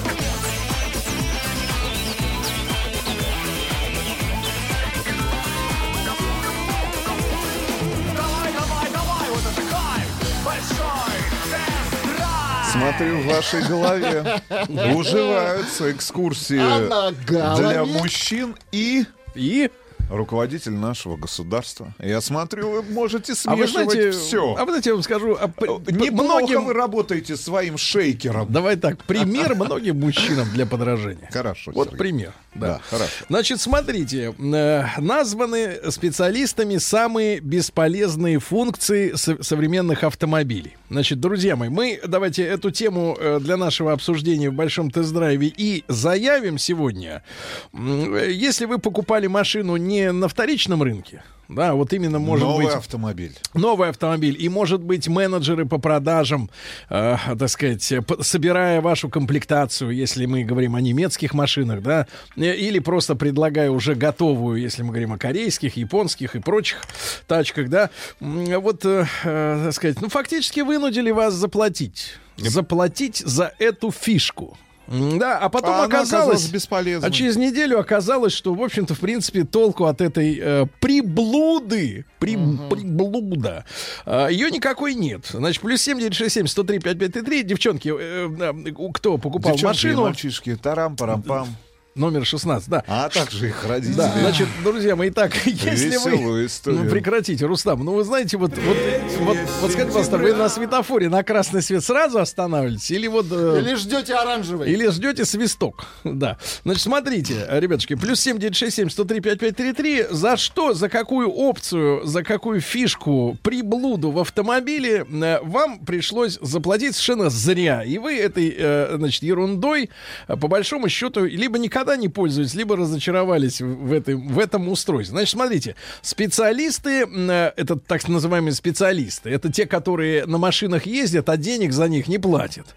За эти автомобили. Но мы не такие специалисты. Мы не такие, мы и, и не ездим тоже. вот. Значит, э, специалисты раскритиковали прежде всего функцию под названием старт-стоп. Ну, вы знаете, некоторых автолюбителей эта штука раздражает чисто акустически. Ну, мотор глохнет у вас на светофоре, потом, э, соответственно, вы от- Вы-то как отпускаете. относитесь? Я с уважением. Единственное, что э, меня эта функция раздражает только в тех автомобилях, у которых аккумулятора не хватает э, простоять все то время, что нужно для того, чтобы дождаться зеленого. Э, Разработчики планировали, что остановка мотора значит, сократит расход горючего и уменьшит э, выхлопы, а следовательно ущерб окружающей среде. Но выясняется, что при каждом новом запуске в воздух выбрасывается такое количество вредных веществ, что об уменьшении теперь уже речь и не идет, да? Э, Вот, серьезно повышается риск износа мотора, потому что его туда-сюда все время трын-трын. Э, Вот. э, Также подвергаются критике так называемые автоматизированные ремни безопасности, э, которые создают неудобства водителю, которые вынуждены дожидаться, пока опция выполнит свою функцию. Автоматизированные, это значит, ты садишься, в замок вставляешь, и система делает преднатяг, то есть прижимает тебя чуть-чуть э, к Ну, спинке, или чтобы... подается ремень, например. Не-не-нет, пред- подается другое. Э, пр- Преднатяг именно. То есть машина вычисляет, э, как сильно тебя надо будет потом притянуть, если вдруг случается э, какая-то авария да, на дороге. А, Вот. Ну и что еще у нас интересного? Помимо этого, критикуют попытки интегрировать в медиакомплекс. Ну, это по-нашему магнитофон. А, э, медиакомплекс. Значит, социальные сети. Едешь, а у тебя, понимаешь, ВКонтакте. Facebook. Ну, это у вас Facebook, вот теперь мы знаем, где вы. А у нас, так сказать, отечественный, хороший, э, значит, электронный А как же mamba.ru? Тихо, тихо, это не социальная сеть, это, это, это конечный адрес. Это дно. Да, это, это навигация. Да, значит, электронный... Э, ма- Точка на маршруте. Да, электронный стояночный тормоз. Ну, то есть ручник не дернешь. Там Ручник не не дернешь. дернешь. Дисплей ночного видения. Ну, черно-белый этот телевизор. Нет, да. зеленого весь. У вас зеленый, да, я понимаю, вы через зеленый. Ну и видел. подрулевые лепестки на, перек- э, на переключателе, значит, э, передач, да. Значит, давайте, это вот так называемые специалисты, э, ребят, 728-7171, но это наш телефон. Чуть позже разра- заработать. Сейчас WhatsApp, плюс 7967 103 5533. Э, Вы покупали машину, вам описывали эти все функции, Да, вот, за которые вы платите. уже наш слушатель. Да. Доброе утро. Совершенно бесполезная штука автоматический паркинг. Пока настроишь эту ерунду, куда ей парковаться, с ума сойдешь. Думал, жена будет парковать, а нет, Toyota Prius. Илья, 46 лет, из Финляндии. Вот, да, я... я Панорамная крыша, особенно летом под солнцем. Да, я согласен, что я, в принципе, вот кроме как, э, э, опять же, в, в жизни курильщиков, э, смысл крыши вообще открывающегося люка вообще не вижу. Потому что ты, когда едешь в машине, ну, вот так устроен человек, и так у него надбровные дуги, что ты не видишь, что над тобой открыто или закрыто, перед тобой лобовое стекло только. Сергей, вы один за Абсолютно. Но, а если но- дети? Да погодите. А если женщина? Если дети а курят, если я понимаю. мужчины? Дети курят, да. Но дело в том, что больше проблем от этого люка, потому что у одного нашего с вами знакомого, в принципе, край, значит, вот кромка крыши между люком и лобовым стеклом вся была про, э, про, прожа- прожарена окурками, потому что рука не попадала в Не люк, попадала. а попадала в, в обивку, так сказать, салона. Но это ладно. И я согласен с тем, что подрулевые лепестки, это, я не понимаю, для кого это в обычных нормальных гражданских автомобилях, потому что, ну, с моей точки зрения, гонщиков процентов 5. Да каких пять? Ну, три. Меньше единицы. Да, и зачем это устройство под рулем нужно, которое надо вот нажимать, э, хотя сегодня, современные хорошие автоматы и так э, достаточно послушны э, вашим желаниям, да, со- со- соответствуют. Непонятно. Пока лидирует автопарковка. Вот еще одно сообщение. Лично я не пользуюсь автопарковкой и Да. голосовым управлением. Все остальное Да. нужно. Нет, голосовое управление, я помню, в, в автомобиле компании Ford. А, С ним надо было говорить на лондонском, а, с лондонским часов, диалектом английского тебя. И надо было говорить, например, climate. Или радио. Radio. радио. А иначе она не понимала, она тупила. Ну ладно, ребят, собираем, значит, коллекцию самых ненужных опций в автомобиле. Функций и Да. опций. Плюс 7967 103 553. Пока э, другие некоторые сообщения, пока ваши сообщения, э, значит, ваши, э, да, э, смски приходят. Э, заголовок очень невеселый. Россия-для грустных. Какие цвета любят водители? Выяснилось, что наиболее популярные цвета автомобилей Такое в ощущение, России... что в Москве желтый. Да, это, это такси, да. Это черный, белый и серый всех оттенков. Монохром, условно говоря, да. Э, Вот, э, соответственно, какие показатели? Э, Особенно сдержанные цвета любят на Чукотке. Тут черно-бело-серая гамма 81% автомобилей, в Чечне 80,8, в Приморье 86, да. Ну вот, в Москве, кстати говоря, число черных машин это 28%, э, в Питере чуть поменьше. М, Вот, лидер, лидер по количеству цветных тачек. Это неожиданно. Краснодар. Нет, неожиданно. Тверская область. Тверская Что область. происходит? Да, да, да. Вот, затем Карелия и Псков. Ну, хоть каких-то... Северо-запад, Да, получается. радости хотят в жизни люди.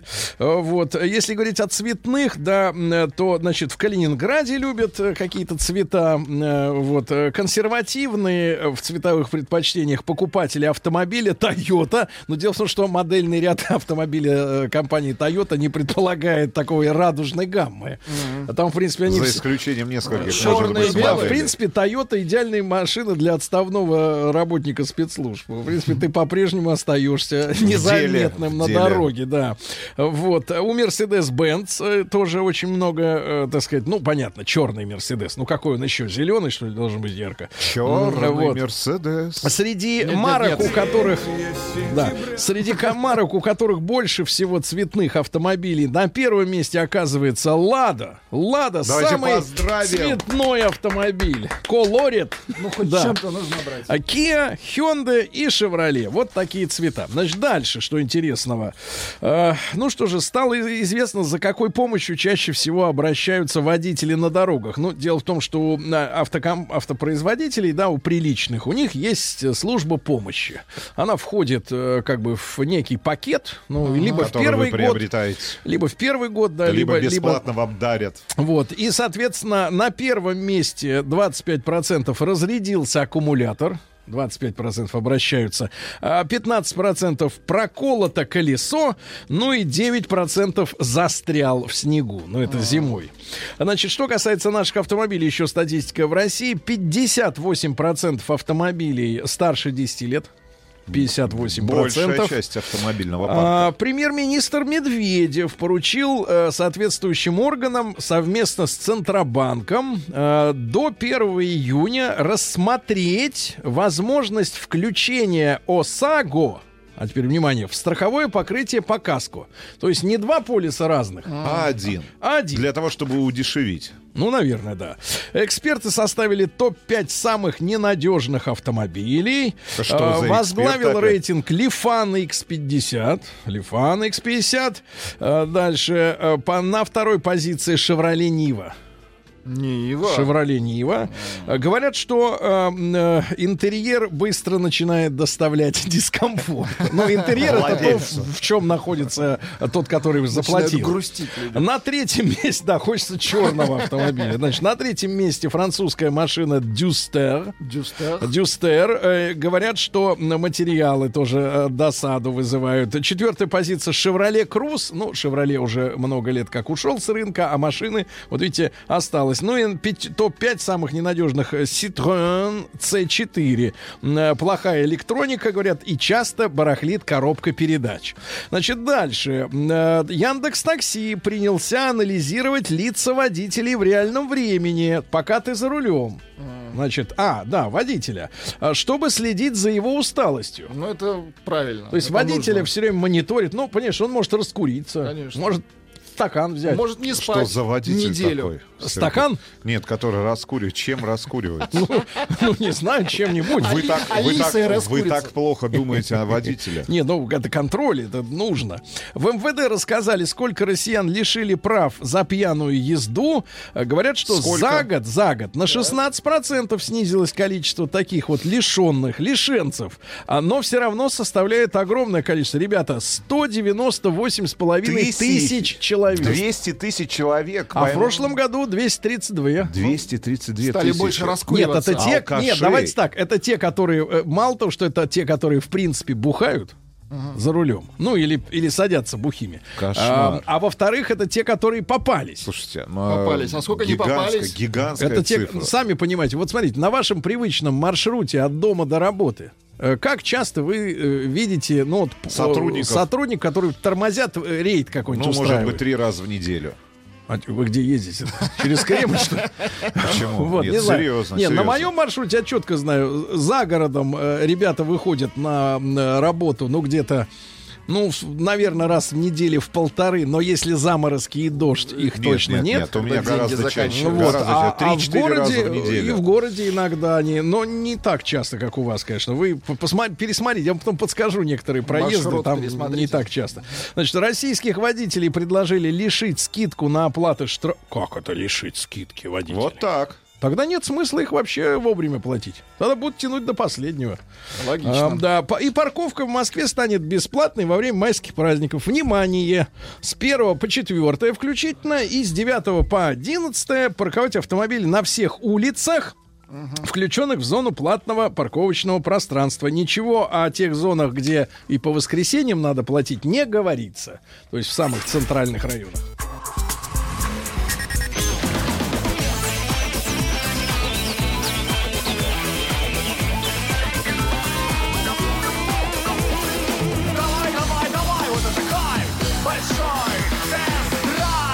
Друзья мои, итак, э, мы сегодня э, собираем э, список самых ненужных опций автомобильных. Вы за них заплатили. Ну, раз купили автомобиль, значит, заплатили, правильно, все включено. Ну или менеджер по продажам навязал. Да, ну и, и на самом деле выяснилось там через неделю, через месяц, через год, что эта вещь вам не нравится, вы не пользуетесь, и вообще толку от нее никакого нет. Давайте Олега из Москвы послушаем. Ему 35. Олег, доброе утро. Доброе. Какая машина? Доброе утро, Сергей Рустам. С наступающими вас. Вас, также. Какая у вас машина, Олег? У меня два автомобиля, Volvo и Mercedes GLK. Volvo S60. Не политкорректно. В нашей аудитории деньги есть. Тихо, тихо, тихо. праздником-то вы Так, поздравили ну нас. вот смотрите, смотрите, разные машины, разные производители. Вот какие опции действительно оказались никчемными?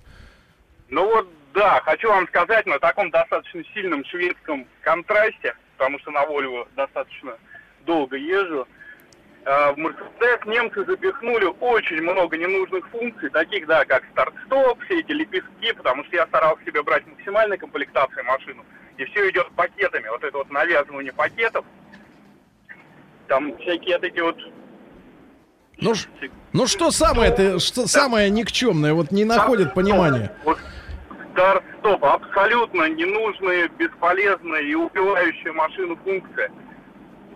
Понятно. Хорошо, Понятно. спасибо. Хорошо, хорошо, спасибо. Вот товарищ пишет, омыватели фар абсолютно ненужная вещь. Не представляю в сценарии использования этой функции нет, нет, Сергей. ну, на самом деле достаточно, А, достаточно часто, Не-не-не. во всяком случае, Я- на кроссоверах, Нет, на нет, крупных. я, я, я вам скажу так. С точки зрения э, вот политики, э, значит, современных наших химиков, которые заставляют людей покупать вонь э, в баллонах, э, на некоторых заправках эта вонь зимняя стоит по 500 рублей, а бывает и, до- и дороже, ц- так сказать, да, вот за эту канистру омывалки. Но заправок. самое неприятное то, что во многих, а у многих автопроизводителей, которые не, не, не пекутся об экономичности э, пользования своим произведением искусства, Распните. рас- расход э, этой жидкости, он чудовищен. Если, например, у какого-нибудь Volkswagen там, по-моему, э, вот э, ты вклю- нажимаешь омыватель стекол, ну, лобового, то каждые пять раз у тебя срабатывает и еще и омыватель фар. А есть производители, которые каждый раз Каждый поливают. раз, да. Да, да, да, каждый раз поливают. Или льют А не- там не- пятилитровая канистра максимум на 100 километров хватает. нет, или у Рейнджа, например, если у него э, стекло не оборудовано э, щетками, через которые непосредственно подается, а у Вилара, например, эта система уже есть, а вот на обычном ты как бы не старался нежно нажать на омывалку, у тебя выливается просто грамм 200, у меня такое ощущение сразу, вот по-любому, по-любому нажатию 200. Лимитер пишет, Сергей Валерьевич, ваш любимый, Значит, бесполезная но, но вещь. Смотрите, лимитер пишут э, из региона, телефон э, плюс 8, 8 912. Это не крупный город, но я скажу так, ребята, у вас просто нет, наверное, такого количества камер э, слежения за скоростью, потому что в Москве это, мне кажется, уже неотъемлемая часть автомобиля, когда ты выставляешь безопасные 78, и если лимитер хороший, они, так сказать, бывают фейковые лимитеры, которые позволяют и спокойно и преодолевать лимит, все-таки это очень серьезно защищает от Еще штрафов. одно сообщение. Автосвет, согласись? Автосвет, да. Автосвет. Нет, автосвет. Автоматический дальний да, свет. при том, что автосвет, например, как у некоторых моделей Мерседеса, не снабжен э, отключением его. То есть у тебя невозможно от этой авто, э, автосвета избавиться, и он, зараза, на любой фонарь э, реагирует, как будто это э, автомобиль Источник света, да. Да, да, да, это тупость. Ну, бывает, бывает. Согласен здесь, наверное, что и автосвет, и автопаркинг. Но пока самая бесполезная функция, по мнению слушателей э, нашей радиостанции, нашего утреннего шоу, это, конечно же, автопаркинг. Зе- я не знаю, вы когда-нибудь использовали? Ну, я во ни время нашей записи тест-драйва на только во- Форде. только, только во время теста. Нет, это очень удивляет, но один раз. Один раз и на всю жизнь. Ребята, отказывайтесь. Да, отказывайтесь, говорите, не хочу платить бабки за туфту.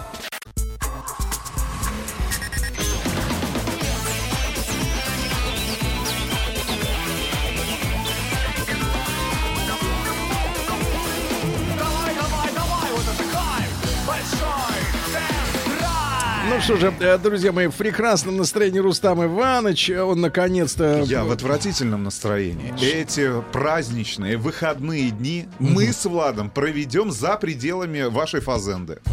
А я в пределах. Я нас- А я в пределах, Подлец, а? да, в пределы удалюсь. Мы не его друзья. Да. Мы не его друзья, Давайте-ка мы, Его ребятушки, друзья мясо ребятушки, сегодня, сегодня мы поговорим. э, ну, для меня было удивительным, честно говоря, э, услышать э, факт о том, что мы с вами будем рассуждать о народном автомобиле. А я на выходных э, отправился в город Верону, ну, в Совсем, предместье. ну, совсем не народный город. Нет, И город как раз город. очень народных, а, народное, огромное количество пенсионеров и даже ведущие работники э, так сказать, политического, страны. политического вещания страны, э, так сказать, сопровождали меня в этой поездке, как и я, в эконом-классе. Так, передаю Артему привет. Так вот, друзья мои, и хочу сказать, что э, не ожидал э, услышать от представителей компании Kia, которые, кстати говоря, прекрасно и примерно то есть в качестве примера для многих других э, автопроизводителей замечательно организовали процесс, э, предоставили возможность действительно спокойно, без суеты, вовремя поработать. Я уже не говорю о культурной программе, когда мы посетили, не знаю, были вы в Вероне, э, посетили фейковое место, где, Где? якобы на балконе, который был приделан к дому отдельно лет так через 500 после того, как Джаконда, ой, то есть Джульетта уже отчалила. Джаконда. Да-да-да, приделали, значит, балкон, с которого она якобы... а под балконом стоял Ромео. Под, нет, а под балконом Ну, стоит ее же статуя металлическая с натертой грудью. Грудью? Да, и, и взрослые люди на моих глазах поднимали детей 7-9 лет, чтобы мальчик натер Какой еще ужас, ужас, какой да ужас. Для чего, Сергей? Рядом продаются эти груди в миниатюре Груди, ну, это грязь. 3 за 10. Продается грязь. 3 за Три 10, за 10. да, за 10 евро, да. Вот, ну, много чего интересного посмотрели. И э, главное, что познакомились с Kia Soul. Soul, да. Я думаю, что сейчас э, автомобильные журналы и блогеры, и, и, так сказать, примкнувшая полутелевизионная общественность, она вас с этим новым автомобилем познакомит, но оказывается, что он действительно народный, потому что они в прошлом году э, в условиях достаточно кризисного, скажем так, для автомобильного рынка периода, вот, они сумели продать 17 тысяч э, соулов. Это очень Это очень много цифры. для сравнения. Просто вот самые благополучные года для продажи, например, гольфа, ну, это 2000-е годы. А, вот. Они умудрялись продавать 40 тысяч этих автомобилей в России. Это считалось очень хорошим показателем. А, в принципе, тут достаточно нишевый аппарат Kia Soul, да, тем более, что это все-таки сегмент BSUV, ну, то есть это э, кроссовер категории B. То есть, ну, небольшой, компактный кроссовер. Ну, вот. Здесь очень сильная конкуренция, потому что э, в качестве конкурентов называются и Renault Captur, и э, Duster, э, знаменитый, и на его базе э, обделанный Nissan Terrano. Вот, и, ну, несколько особняком стоит Toyota CHR, вот эта модная, красивая штука. Ну, и, э, ну, если доверять специалистам компании Kia, то, в принципе, получается, что у Соула, который, ну, действительно, э, несколько в сторонке стоит от этих автомобилей, потому что у него необычная форма. Э, Я поначалу думал, что дизайнеры, а машину ведь разрабатывали специально для американского рынка. Что это, вы представьте себе, как Соул выглядит, да? Ну, Это такой кубик такой. видел, да. Вот, э, такой стремительный, как бы. Э, И они так и говорят, что это dynamic box. Dynamic Динамическая коробка. Коробка, То есть вот которая- я просто на почте России так, тынь, и Которая после полетела. посещения последнего автосалона Женевского, Да. если мне не изменяет память, была а, нами с тобой... Причислена. Да, причислена к фонарю на колесах. Ну, не задний фонарь, да, потому что э, они дошли до, э, так сказать, вот такого дизайнерского изыска, когда действительно вокруг заднего стекла, в задней двери, э, ну, просто вот почти все пространство заполнено красными отражателями и фонарями. Единственное, что э, когда уже машину я увидел в реальности, я пожалел, что не весь этот огромный красный фонарь вокруг всего стекла, фактически, да, он не весь Заднего. светится, к сожалению. Не задний, весь. да. Не весь. А я предложил бы э, закольцевать его, как в свое время революционно э, предлагали Mercedes мерседесовцы на своем э, Пикапе. пикапе X-класс, а они же хотели изначально пустить вот по всей задней крышке такой вот замкнутый красный фонарь. И уже торговать с машиной, да, чем-нибудь? Торговать не получается, он стоит 4 миллиона с лишним, да? Да ладно. Или больше даже, я не помню, 5 что ли. Ну вот, хотя нам обещали, что цена будет немножко выше всего лишь, чем у, э, так сказать, одноклассников. Ну ладно, все-таки нельзя Мерседесом торговать дешево, действительно, это как-то странно выглядит. Ну, а тут Kia Soul, да, демократический автомобиль, так вот, я не договорил, э, значит, по всем сравнениям, по наличию опций, э, там, пространства, двигателей и так далее, э, в принципе, Soul в выигрыше э, по, так сказать, по цене. По цене выигрыша, а уж по возможностям точно. Значит, для меня было, честно говоря, откровением наконец-то узнать, уж сколько лет модель была на рынке, а, а- а только сейчас услышал эту знаменитую фразу, что американские дизайнеры вдохновлялись, создавая эту машину, вовсе не а, Японским? японскими кубиками, очень модными. И у Nissan есть этот кубик, и, у Toyota. И огромное, у меня, честно говоря, сожаление, что, несмотря на глобализацию, э, вот эти вот автом... И несмотря на то, что мы в ВТО вошли давно, э, что вот эти модели очень популярные на вторичном рынке, да, с огромным внутренним пространством, потому что все углы прямые. И у вас внутри очень много мест. Потому что сегодня автопроизводители за- зачем-то заигрывают с так называемой обтекаемостью, ну, как будто они самолет строят. Вот, и, и, все норовят так скруглить что-то. А как только ты внешне скругляешь, внутри сразу уменьшай- уменьшается объем. И вот эти кубики, да, там у Nissan Cube или у Honda есть такой же Honda Cube, да, ну, вот эти машинки, они замечательные по своим свойствам. Они компактные и просторные внутри. А, Вот. Э, Я думал, что вот это было вдохновением для Kia Soul, но нет. Для меня было самым настоящим Так. открытием следующая фраза. Разочаруйте Дизайнер, нет, я вас сейчас очарую так, что вы будете молчать несколько минут. Значит, дизайнер Вдохнов- вдохновился образом бегущего кабана с рюкзаком. Я, я просто выпал в осадок, ребята, на этом партсобрании. Ну, потому что я так понимаю, что... Я так понимаю, что в Калифорнии легалайз произошел давно. Да, потому что представь себе бегущего с рюкзаком кабана. Ребята, я был на Может быть, может быть, вам неправильно перевели, Сергей. я слушал наших. Я слушал Может наших. быть, кабан это Э, кличка или В любом случае. погоняло, размеры человека. Он бежал на четвереньках, поэтому вряд ли человек. Уставший И бежал человек. быстро, да. И, и вот... э, значит, Кабан с рюкзаком. Да, да, это вот, вот меня поразило действительно до самых до печенок. И э, с этим, э, с этой информацией уже как бы отошел на второй план вот этот вот Honda-образный задний фонарь, который нас восхитил на, да, так сказать, э, на выставке. И что интересно, значит, у машины, э, э, вы помните, да, как и у братьев по концерну у Hyundai, у нас э, с вами были претензии к крупноразмерному э, кроссоверу от Hyundai. Санта-Фе. Санта-Фе, да, у которого сделано, с одной стороны, вот на взгляд с точки зрения... Двухэтажная оптика. Да, двухэтажная оптика. Верхний ряд у Hyundai это просто ходовые огни. Узенькие. Да, узенький, правильно. А дальше плоские-плоские стекла, за которыми скрывается там ближний и Основной дальний свет. свет. И в условиях нашей осени, зимы и весны, то есть 9 месяцев в году, э, когда на улице не Настя, Ну, в общем, ваша не, машина... Не, не Калифорния. Ваша машина становится просто слепой, потому что эти плоские стекла, они прежде всего, э, так сказать, принимают на себя всю грязь, ей просто некуда деваться. Такая же система, на первый взгляд, обнаруживается у Соула, но прикол в следующем, что в младших ценовых комплектациях там тоже скрывается ближний свет, но когда у вас там выше среднего цена, а максимум миллион шестьсот пятьдесят, это топ миллион шестьсот пятьдесят топ, а начало миллион пятьдесят что-то или миллион сто, ну не, не больше.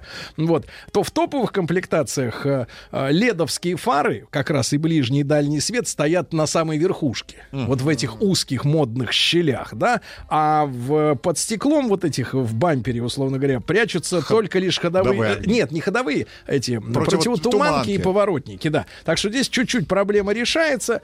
А, машина стала на 5,5 сантиметров длиннее, увеличилась появилась также и колесная база. Ну и кубик, он всегда был у Kia, как они, как сами признаются, стоял особняком, потому что это особая модель. И, э, Едет, вы ответите А, на главный не-не-не, вопрос. Сейчас отвечу на главный. Там прикол в следующем. Я спросил, значит, для кого этот автомобиль? для да. двух категорий людей. Во-первых, для молодых 30, э, 25-35. Это те, кого Логично. интересует а, самый, кстати, ходовой цвет при продажах в Красный. России. Нет, белый кузов, красная крыша. Его интересует перевозка товара?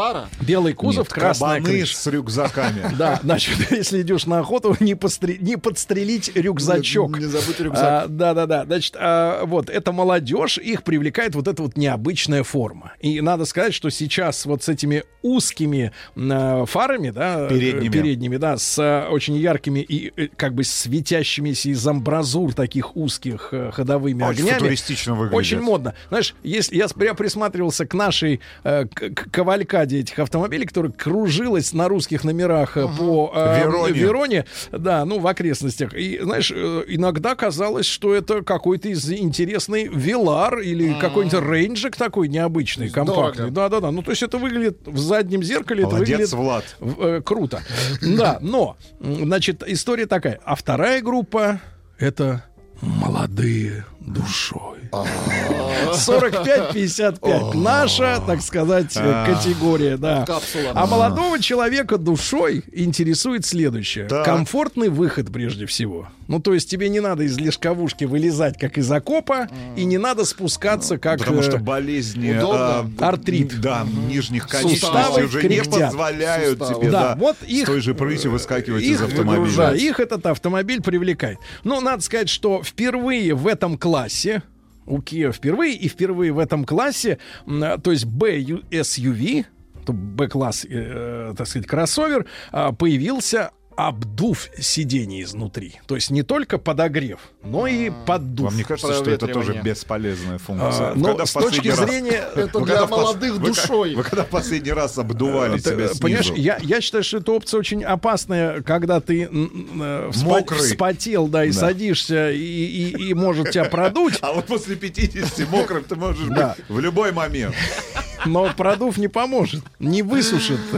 Да, но на самом деле, не-не, я, я слышал, что люди используют эту опцию по-другому. Так. Они заводят машину, которая стояла на солнце, и включают ненадолго вентиляцию, не садясь понятно. еще, чтобы просто продуло.